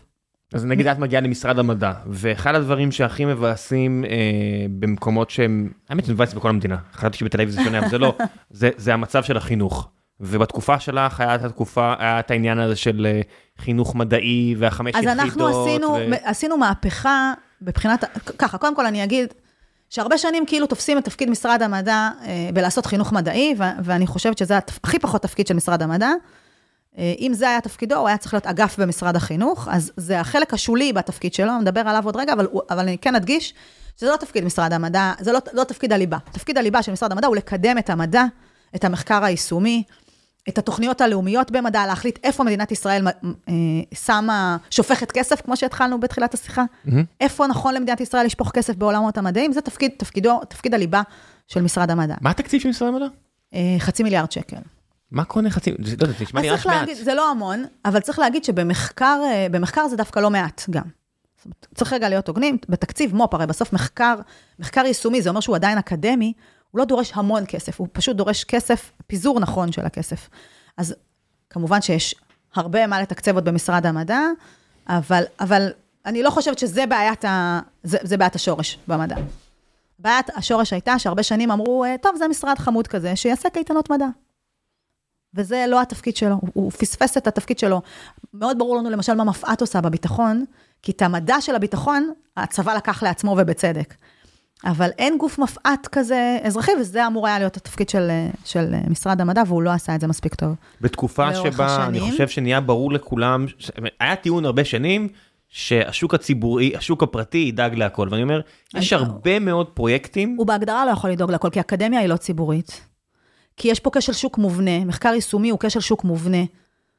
הוא מחקר שדורש תקציב, הרבה לפני שהשוק הפרטי יודע לתרגם אותו לכסף, ולכן בהגדרה השוק הפרטי לא מגדיר שם, הסיכון הוא, אם אנחנו מדברים על חברות early stage הן אה, מסוכנות, אז, מעבד, אז מחקר מעבדתי בתוך האקדמיה, למרות שהוא יישומי, הוא בהגדרה אה, מאוד גם, מאוד אנחנו מסוכן. אנחנו גם לא בעולם ללא תחרות, זאת אומרת, אני מסתכל על זה ואני אומר, אה, אני רואה כל כך הרבה אקדמאים שעוזבים ממדינות אחרות ולא נכון, יחזרו. נכון, כי שם הממשלות משקיעות במדע. כן, מסבסדות. נכון. ואני אומר, אומרים פה השוק הפרטי ידאג. אין לא, לשוק הפרטי לא שום לא אינטרס, חברה לא תהיה פה עוד איקס שנים, כשהחוקרת הזאתי, שהתחילה עכשיו תואר ראשון, תסיים PhD ותתחיל לתת ערך. אין שום היגיון בזה, נכון, זה לא יקרה. נכון, היתרון שהיה לנו עד עכשיו הוא יתרון, מזל, אפשר להגיד שזה מדיניות שהייתה, דיברנו על בן גוריון בהתחלה, זו מדיניות שהייתה לאורך השנים מתוך ההבנה הזאת, שהייתה חפיפה בין המדע הצבאי, ואיפה שהצבא משקיע כסף, כולל בחוקרים, כולל במדענים, גם בהון האנושי, אבל גם במעבדות ובמחקרים שלהם, אה, לבין מה שהשוק שלנו הלך אליו, ההייטק הישראלי, נשען הרבה על פיתוחים שקרו בעולמות הצבאיים, גם 8200 ו-81 וכאלה, אבל גם לא, גם, גם בתחומים אחרים, וזה מה שיצר לנו את ההייטק. מה שקורה עכשיו בעולם זה שהתחומים האלה קצת נפרדים, כי היום הבעיות של העולם הן בעיות של ביטחון מזון ואקלים ותחבורה, שאז הצבא כבר לא עוסק שם, ולכן אנחנו, וביולוגיה סינתטית. הפקר, ו... הפקרנו פה תחומים שלמים לגמרי, שהמדינה כי, פשוט ויתרה עליהם. כי כל מה שהוא לא ביטחוני, לא טיפלנו בו. כי לא היה משרד מדע חזק ורציני שעשה את זה לאורך שנים. אה, אז, אז זה קודם כל תפקיד ליבה. אבל רגע, אם נתרכז רגע בחינוך המדעי, כי, כי בסוף זה גם חלק ממה שאתה צריך הון לעשות. הון אנושי זה אחד הדברים הון אנושי. כן. אז החינוך המדעי, אז כשאני נכנסתי למשרד המדע, בגדול זה כאילו התחלק שווה, אמרו כולם צריכים ללמוד מדע, והתוכניות היו אה, גם, פתאום אנחנו, אני שילמתי תוכניות להרצליה. שזה לא רע, הרצליה לא עשו לי שום דבר רע, אבל בינינו, בוא, ילדים מקבלים מספיק חשיפה ויכולת והבנה למדע בהרצליה. לא לכולם, הבעיה היא שאם לא אתה... לא לכולם, אבל בסוף כשאתה מסתכל, רגע, גם החלשים יותר, כי אם יש בבית ספר תוכנית מדעית, אז גם החלשים יותר באותו בית ספר בכלל נחשפים לזה, אל מול ערים ורשויות שלמות שאין להם שום סיכוי, לא יודעים בכלל לקבל את הדבר הזה. ואז מה שעשינו, שינינו לחלוטין את הדרך שבה אנחנו מחלקים את תקציבי החינוך ומה אנחנו עושים איתם. אז קודם כל, הפסקנו כל מיני פעילויות דרך כל מיני ספקים של קייטנות מדע, ואמרנו, זה רק דברים שהם יותר עמוקים ומשמעותיים. אז השקענו במה שנקרא מרכזי מדעים. זאת אומרת, אמרנו, אנחנו בונים תשתיות ולא בונים, לא מביאים חוגים. אה, ואז אה, בעצם אה, השקענו במרכזי המדעים, בירוחם, ב- בירכא, ב- בכל מיני מקומות, כשכמעט בהגדרה אף אחד מהם לא במרכז, ומי שבמרכז הוא באמת בתוך הפריפריה החברתית במרכז. איך מודדים נגיד, מה ה-KPI למרכז מדעי בירוחם?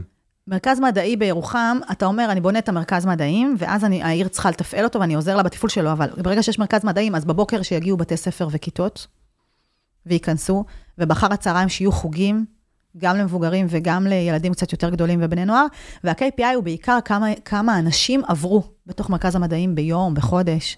כי אז זה אנשים שנחשפים למדע, mm-hmm. ובסוף אנחנו תמיד חוזרים לנטיות הטבעיות של הבן אדם. שאם למישהו יש את הנטייה הטבעית הזאת, אז, אז הוא נחשף והוא יודע עליה והוא יכול לפתח אותה. והוא לא גילה בגיל 25 אה, פעם ראשונה שיש דבר כזה, כי אף אחד לא הראה לו אף פעם. ובמרכז מדעים כזה יש אה, בדרך כלל קומה של מייקרים, ומדפסות תלת מימד, ויש אה, מחשבים, ויש אה, מעבדה שמאפשרת ניסויים, ובעצם חשיפה למחקר, למדע, למדע אמיתי, זה מרכזי המדעים, אז זה דבר אחד שעשינו. ודבר השני שעשינו, זו תוכנית שנקראת הייטק קלאס, אמרנו, אוקיי, לא, אגב, תוכניות המחוננים, כולם חושפים את הילדים למיומנות העתיד, זה כאילו, אבל זה, תוכניות המחוננים, משתתפים שלושה אחוז מילדי השכבה. אמרנו, כולם, היום אין, ילד לא יכול לא להבין מה זה, מה זה הייטק, מה זה אה, חשיבה חישובית, איך חושבים מחשבים, אה, מה זה אומר פתרון בעיות באמצעות טכנולוגיה. אה, ולכן, בתוכנית שנקראת הייטק class, בנינו ממש שיטה, איך מלמדים את זה בכיתות ז'-ח', ועשינו פיילוט בשלושת אלפים כיתות. איך מלמדים את המורים, מורים רגילים, לא מורים למדעי המחשב, לא, איך מלמדים את המורים הרגילים שנכנסים לכיתה, נותנים להם את הכלים ללמד את הילדים כישורי הייטק. Mm-hmm. ושם, למשל, 8% בלבד מהכיתות היו במחוז המרכז. אה, שוב, כי גם במרכז, בסוף, כמו שאתה אומר, יש בתי ספר שצריכים את התמיכה הזאת, אבל... אפילו בתוך הבית ספר, אין דבר יותר מבאס מלגדול במקום שלכולם יש ולך אין. כן, אבל אז יש תוכניות אחרות ותמיכה של הרשויות, אבל, אבל זה נכון. כן. אה, אבל 8% בלבד היו כיתות במחוז המרכז, ושאר הכיתות היו כיתות בפריפריה החברתית, בפריפריה הגיאוגרפית, בחברה הערבית, ואפילו אצל החרדים בחלק מבתי הספר. כי ראינו, אגב, בוועדה המשמעותית שעשינו, הוביל אותה דדי פרלמוטר, על למה אנשים לא מגיעים להייטק, שאנשי פריפריה לא מגיעים להייטק. שאלנו למה אנשי פריפריה לא מגיעים להייטק, ואז באמת ראינו שהילדים לא יודעים אפילו מה זה, מה זה הייטק. לא יודעים, כי הם לא פוגשים את זה אף פעם. זאת אומרת, באמת, נכון. ילד בעצם, ש... ילד שגדל ב... לא יודעת מה, בדימונה. הוא לא, הוא לא גדל בהרצליה, הוא לא מסתכל ימינה ושמאלה ורואה את הלוגויים של ההייטק, הוא לא רואה אנשים מסביבו עובדים בהייטק, הוא לא שומע את השיח של ההייטק, אז הוא לא מבין מה זה הדבר הזה. אגב, בהקשר הזה היה באותה תקופה את ההייטקס בארץ נהדרת, שעם כמה שזה היה בדיחה, זה עשה שירות מאוד מאוד אה, חשוב. כי זה הביא למודעות של הילדים האלה, שזה לפחות מקום טוב להיות בו, יש 24 טעמים של גלידה, ואתה... זה, זה יצ... התחיל לייצר להם עניין, רגע, מה זה ההייטקס הזה, ואיך אני מגיע לשם.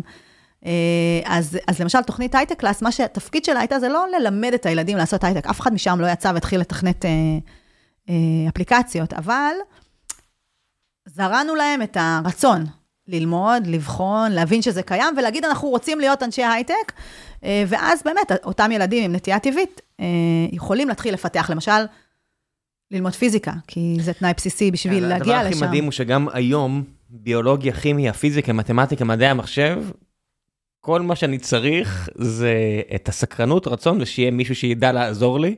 נכון, אה, שיהיה כילד? מישהו שיסכים ללמד אותי, יש אה, בתי כן. ספר שלמים, תראה, אה, אני, אז אני, מתוך מה שאמרת, אני כן אגיד משהו שהוא לא טריוויאלי בהבנה שלו, אה, לפחות בבגרויות, כן. רק פיזיקה.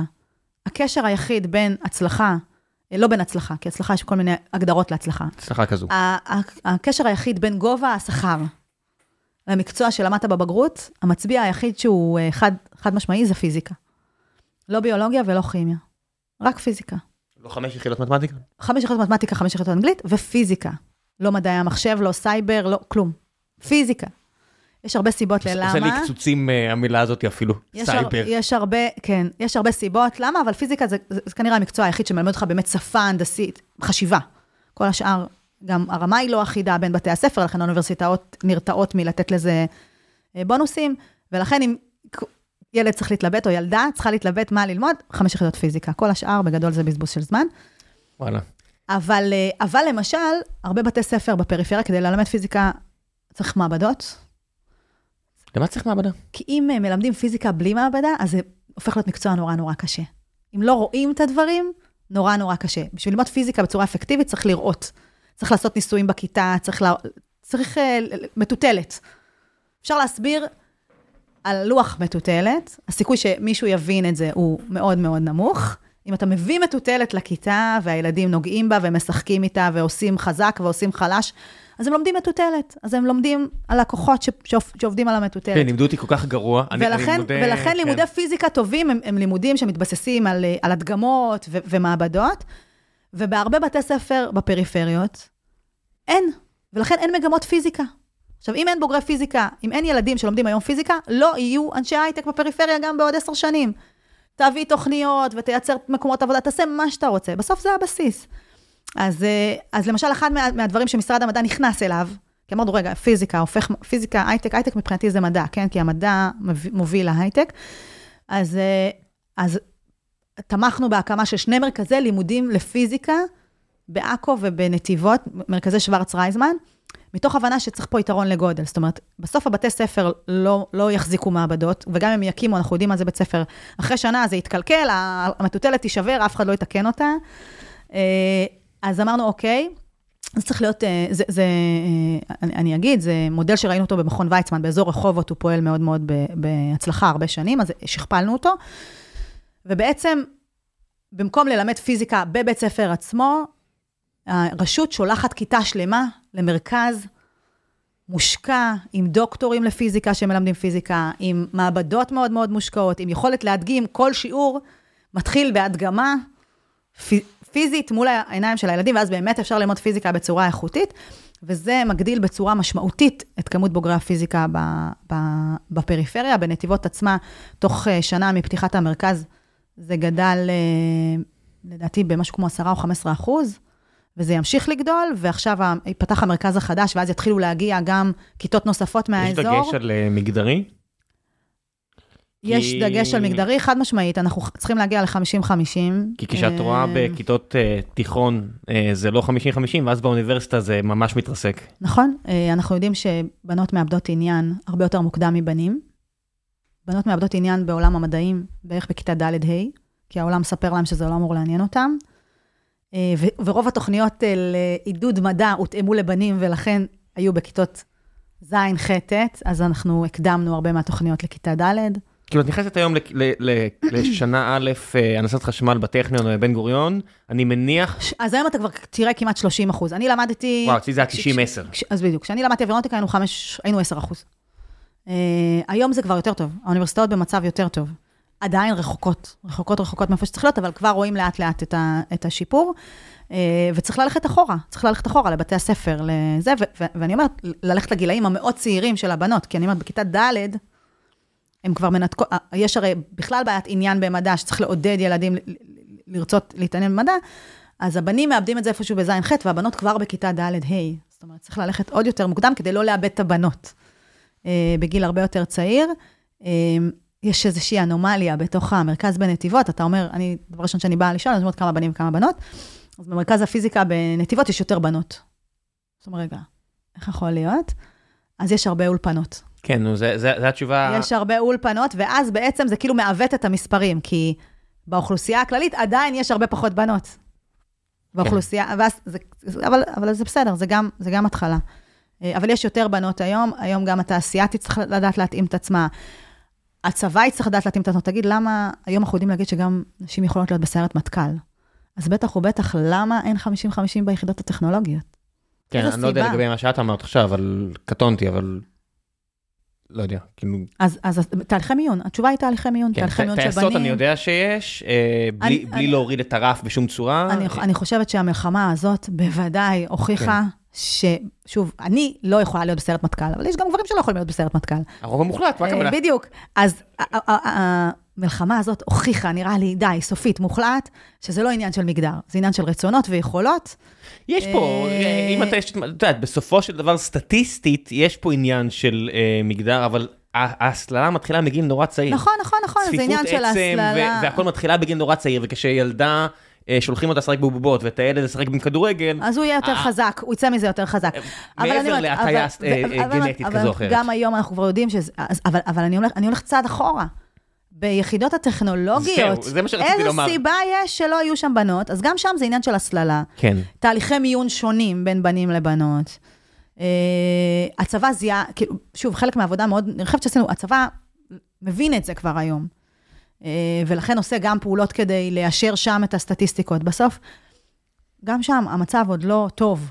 אנחנו עוד, עד שלא נהיה 50-50, יש פער. כן, את מדברת כי כאילו... הווק- סטטיסטית אין, פ- יש פער, אבל, אבל המצב יותר טוב ממה שהיה לפני כמה שנים.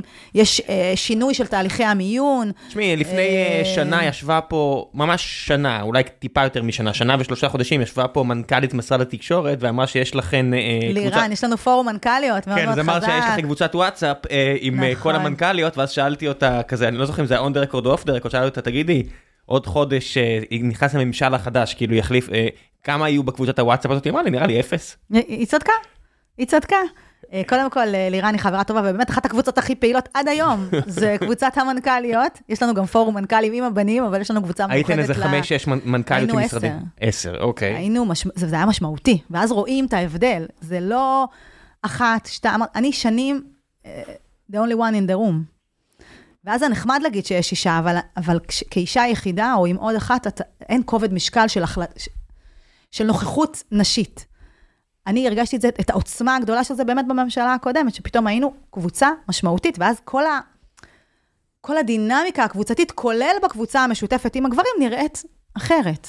את מדברת רק על ההווה, אני אומר אחרת. עתיד. בסוף, אני תמיד אומר, אה, אה, צריכות, צריך להיות רול מודל. שיש לך רול מודל מולך, אז הילדה תהיה- תגדל להיות אישה. נכון, אז לכן, אתה אתה יודע, אני כל פעם שמזמינים אותי לדבר בטלוויזיה, בכל הפאנלים האלה, אני מתלבטת אם ללכת או לא. אני נורא נורא שונאת את זה. אני נורא שונאת את זה, אתה כאילו נוסע שעתיים לנווה אילן בשביל לדבר חמש דקות, אה, חמש דקות זה ממש בהגזמה, בשביל לדבר אה, שלושה משפטים, אה, זה תמיד תקוע או באמצע היום או בערב, אה, אני גרה בדרום, זה נסיעה ארוכה, לך, תחזור, תמיד אני נורא מתבאסת, ואז אני אה, כל פעם תופסת את עצמי ואומרת, אוקיי, אני לא יכולה לבוא בטענות על זה שאין מספיק נשים, אם אני לא מוכנה לשלם איזשהו מחיר על להיות שם, כי בסוף אני מתלוננת שבאולפנים יש אה, רק גברים. וגברים מוכנים לשלם את המחיר הזה, הם גם כנראה משלמים מחיר אחר, ואתה יודע, אני תמיד אומרת, אה, יכולתי להגיד שזה הדרך שלי להתחמק מארוחות הערב, מהמקלחות ומלהרדים את הילדים, אבל אז אני צריכה למצוא את הפתרון למה עושים אחרת.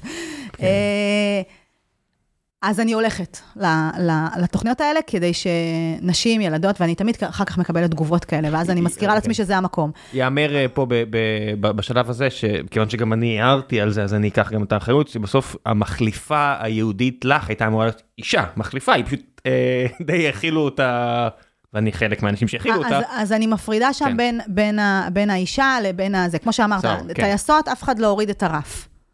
אני לא הייתי בחיל האוויר, אני מקווה שלא, כן? לא, לא, אף אחד כן. לא הוריד את הרף, אני אומרת לך, יש לי אנשים בדרך שאני כלל, מכיר שהיו טייסות וכאלה, אז אני לא... בדרך כלל, בגלל הדרך היותר קשוחה שאישה צריכה לעבור כדי למקומות, כל הרמות הגבה, הן לא רק יהיו אה, לפחות טובות, הן יהיו יותר טובות מהמקבילים הגבריים שלהם, אבל נגיד שהן לפחות טובות אה, כמוהם. רצו שתחליף אותי אישה.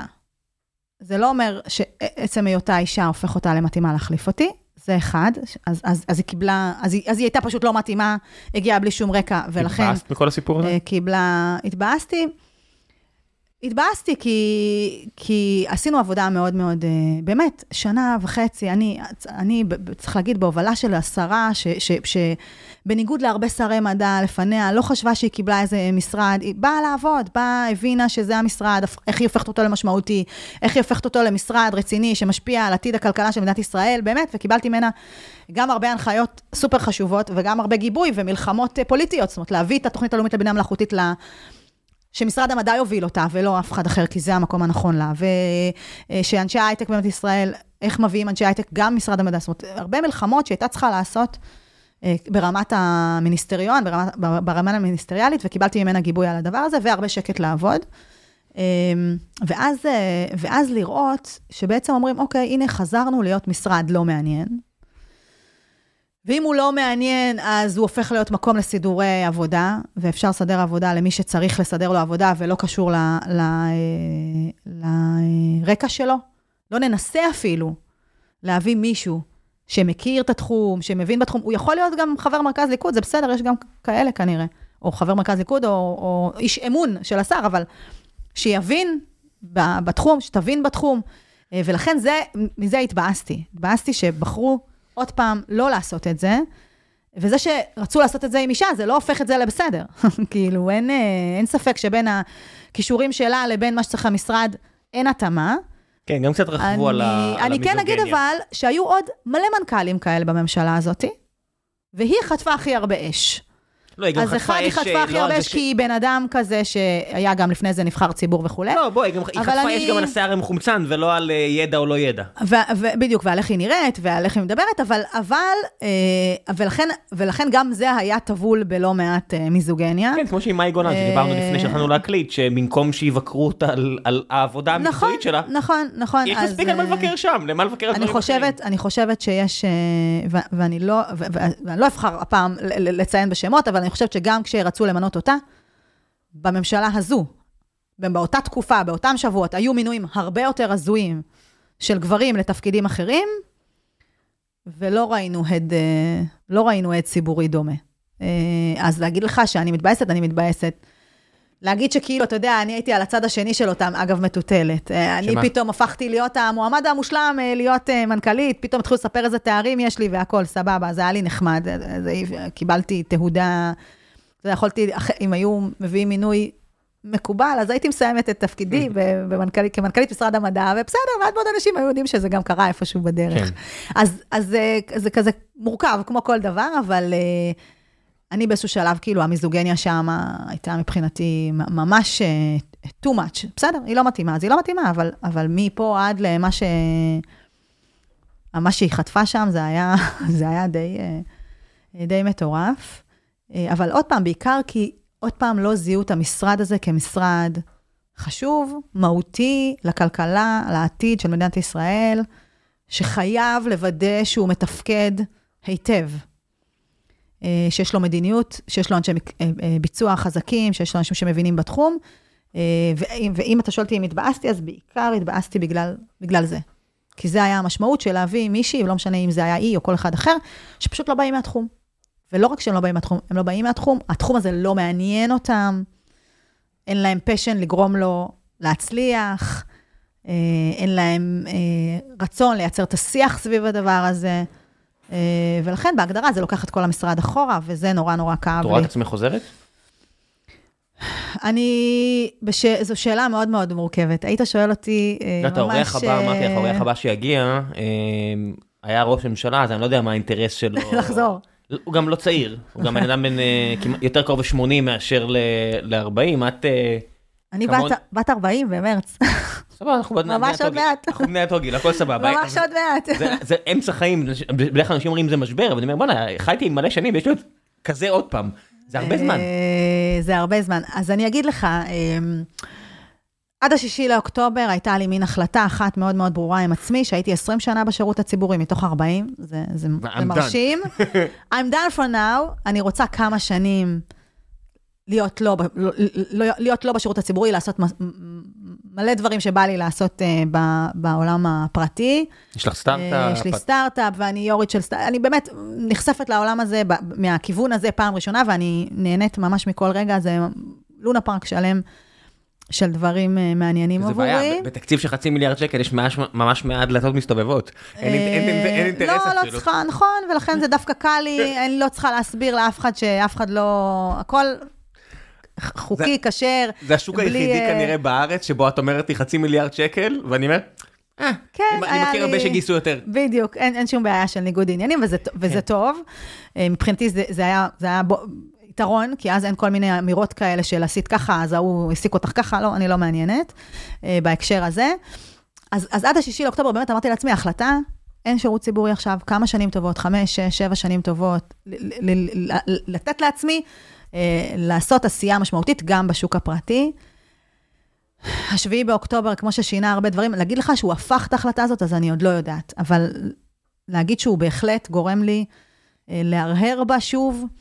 אה, תראה, הרבה שנים שאלו אותי, למה את במגזר הציבורי? את מהנדסת, את יכולה לעשות מלא כסף בהייטק. אה, אמרתי, בסוף אני מגדלת פה שלושה ילדים. אם לא, אני רוצה לוודא שיש להם מדינה טובה לחיות בה, אה, וכאילו אני, אני כטבעי לא יודעת להגיד שמישהו אחר יעשה את זה ויהיה בסדר. אני כאילו מרגישה צורך להיות, להיות זאת ש, ש, ש, שדואגת שזה יקרה, אה, ועכשיו אנחנו אומרים, זה, זה הפך להיות יותר חמור אחרי השביעי לאוקטובר, זאת אומרת, יש, לנו מדינה שהולכת, אלוהים יודע לאיפה, אה, ולכן אני לא יודעת אם אני אצליח לעמוד מהצד ולהגיד, אה, שמישהו אחר ידאג לזה, כי הילדים שלי צריכים לגדול פה. אפילו ברמת אה, להיבחר?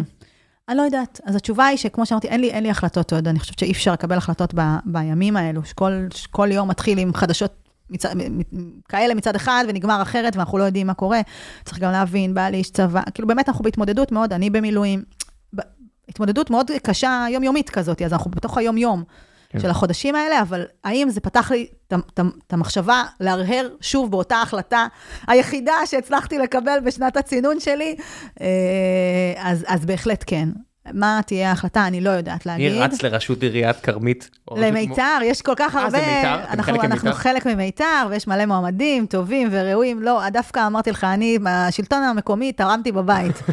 אני את שלי תרמתי, אה, אני אה, בשלטון, זה קל לי להגיד. שלטון מקומי, it's not my business. אבל את מבינה שזה חשוב, את תלכי להצביע. אה, זה מאוד מאוד חשוב, אני אלך להצביע, ואני מדברת עם, המועמ, עם המועמדים השונים, ואני מבקשת מהם, ומבקשת להבין, והכל, הכל, הכל, אבל אני אה, בניגוד, אני בשונה מההורים שלי, לא רוצה שהילדים שלי יצטרכו להסביר למה אה, מפנים את הזבל או לא מפנים את הזבל, למה תקנו את המנורה או לא תקנו את המנורה. האינטימיות של השלטון המקומי, היא מחיר שאני שילמתי, בסדר, קיבלתי ממנו הרבה גם, ו- ואני מאוד מאוד גאה באבא שלי. אבל אה, אני אחסוך אותה, מה... אני אחסוך אותה מהילדים שלי בשלב הזה. טוב, אה, המלצות, לפני שנסיים, משהו טוב שראית, קראת, שמעת לאחרונה, מה שבא לך.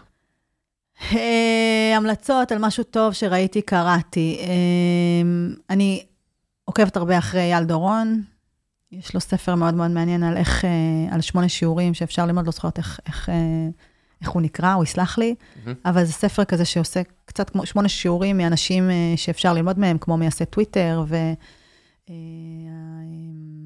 וראש הממשלה של ניו זילנד. הוא ככה למד כל אחד מה הביא אותו למקום שהוא, וזה היה זה ספר נקרא מאוד... יש ממי ללמוד. יש ממי ללמוד. שמונה שיעורים משנה חיים. אה, אז, אז אה, טוב, זו הגדרה בומבסטית, משנה חיים, אבל זה ספר שכתוב טוב, אורז נכון אה, כל מיני מחשבות, ונורא נורא נהניתי לקרוא אותו, הוא גם קליל, כל פרק לא קשור לפרק הקודם, ולכן אפשר לקרוא אותו מתי שיוצא, וזה לא מאבד את הרצף. אה, זה, זה אחד, אה, אז, אז זה ספר שקראתי לאחרונה ומאוד מאוד נהניתי ממנו. אה, חזרתי לקרוא, אה, חזרתי לקרוא ב... ב... או יותר נכון להאזין במהלך הריצות. אה, אה, לספרים של מאיר שלו, אז זה קלאסיקות ש, ש, שכולם אה, מישהו מכירים. מקריין את מאיר שלו? מישהו מקריין את מאיר שלו, זה לא מאיר שלו בעצמו, את הספרי ילדים שלו הוא מקריין, ולכן זה תענוג גדול להקש... להקשיב איתם, אה, להם לה- עם הילדים. איזה כיף זה אנשים של עברית של פעם. נכון, אז גם הספרים כתובים בעברית של פעם. אז אה, טל תספר לאחיך, וספרים של מאיר שלו, אני מאזינה להם במהלך הריצות הארוכות, וזה לו- באמת יש לו אה, עברית, תענוג, ללקק את האצבעות, באמת. תענוג גדול. נכון, אני נזכר כמה העברית יפה, כמה, כמה העברית היא שפה באמת מאוד מאוד יפה. אה, אז את זה אני עושה אה, בריצות, וזה ככה עוזר לי להעביר אה, ריצות, להעביר ריצות ארוכות. אז אלה הדברים, אין לי הרבה זמן לדברים אחרים, כן, לא, לצערי, בזמן הזה. לא, לא, זה, זה, זה טוב, בסוף, כשאת אומרת, עניין שמשנה חיים או לא, ויש הרבה מאוד ספרים ששלחו ילדים, ילדות, למדע, וזה מדהים איך הרבה פעמים זה כזה יצירה אחת. לא, יש באמת ספרים ששינו את החיים לאנשים. אה, הייתי- יש, יש כאלו. את הבחור, אה, את הדוקטור ש- שעושה את קוסמוס, את הגרסה החדשה, ברח לי השם שלו, אה, בחור שחור אמריקאי, אה, דוקטור לאסטרופיזיקה, ו... והוא אומר שהוא הלך לזה כי הוא פגש את קארל סגן, שעשה את קוסמוס בשנות ה-70, ש... והביא לו את ההשראה. ואני אומר, איזה, איזה זכות זאת, כאילו, שאת יכולה... לפעמים אתה פוגש בן אדם אחד, אתה... תראה, אנחנו במשרד, כל שבוע חלל מביאים לפה אסטרונאוטים. אז אתה אומר, כאילו, מה, למה אני, אתה יודע, שוב, מדיניות ציבורית, למה אני צריך לשלם להם מלא כסף, יש להם אה, כזה סטנדרטים, נאס"א מגדירה, חייב להטיס אותם ככה, חייב ל... ואז אתה אומר, יהיו, אסטרונאוטים זה בדיוק האנשים כאלה, שילד פוגש אסטרונאוט, אני חייב להגיד לך שה- ואומר, זה, זה, אני רוצה להגיע לירח. הילד שלי היה עם אה, חבר שלו, בהרצאה של. אסטרונאוטים? לא, הוא הלך לאיזשהו תערוכה שסטיבה עשה. כן, שסטיבה, אה, איתן סטיבה. איך קוראים לו? איתן סטיבה. איתן סטיבה, ואיתן היה שם. אז איתן ישב לדבר איתו ועם חבר שלו, ואז הוא חוזר, ואתה יודע, ילד בן חמש, עושה לו, נו, עשה לך חשק? הוא עושה, לא. תראה, אני לא, לא ארחיב על איתן, אבל כשבא אה, אה, אסטרונאוט אמריקאי של נאס"א בשבוע החלל, אז קודם כל הם באים לבושים.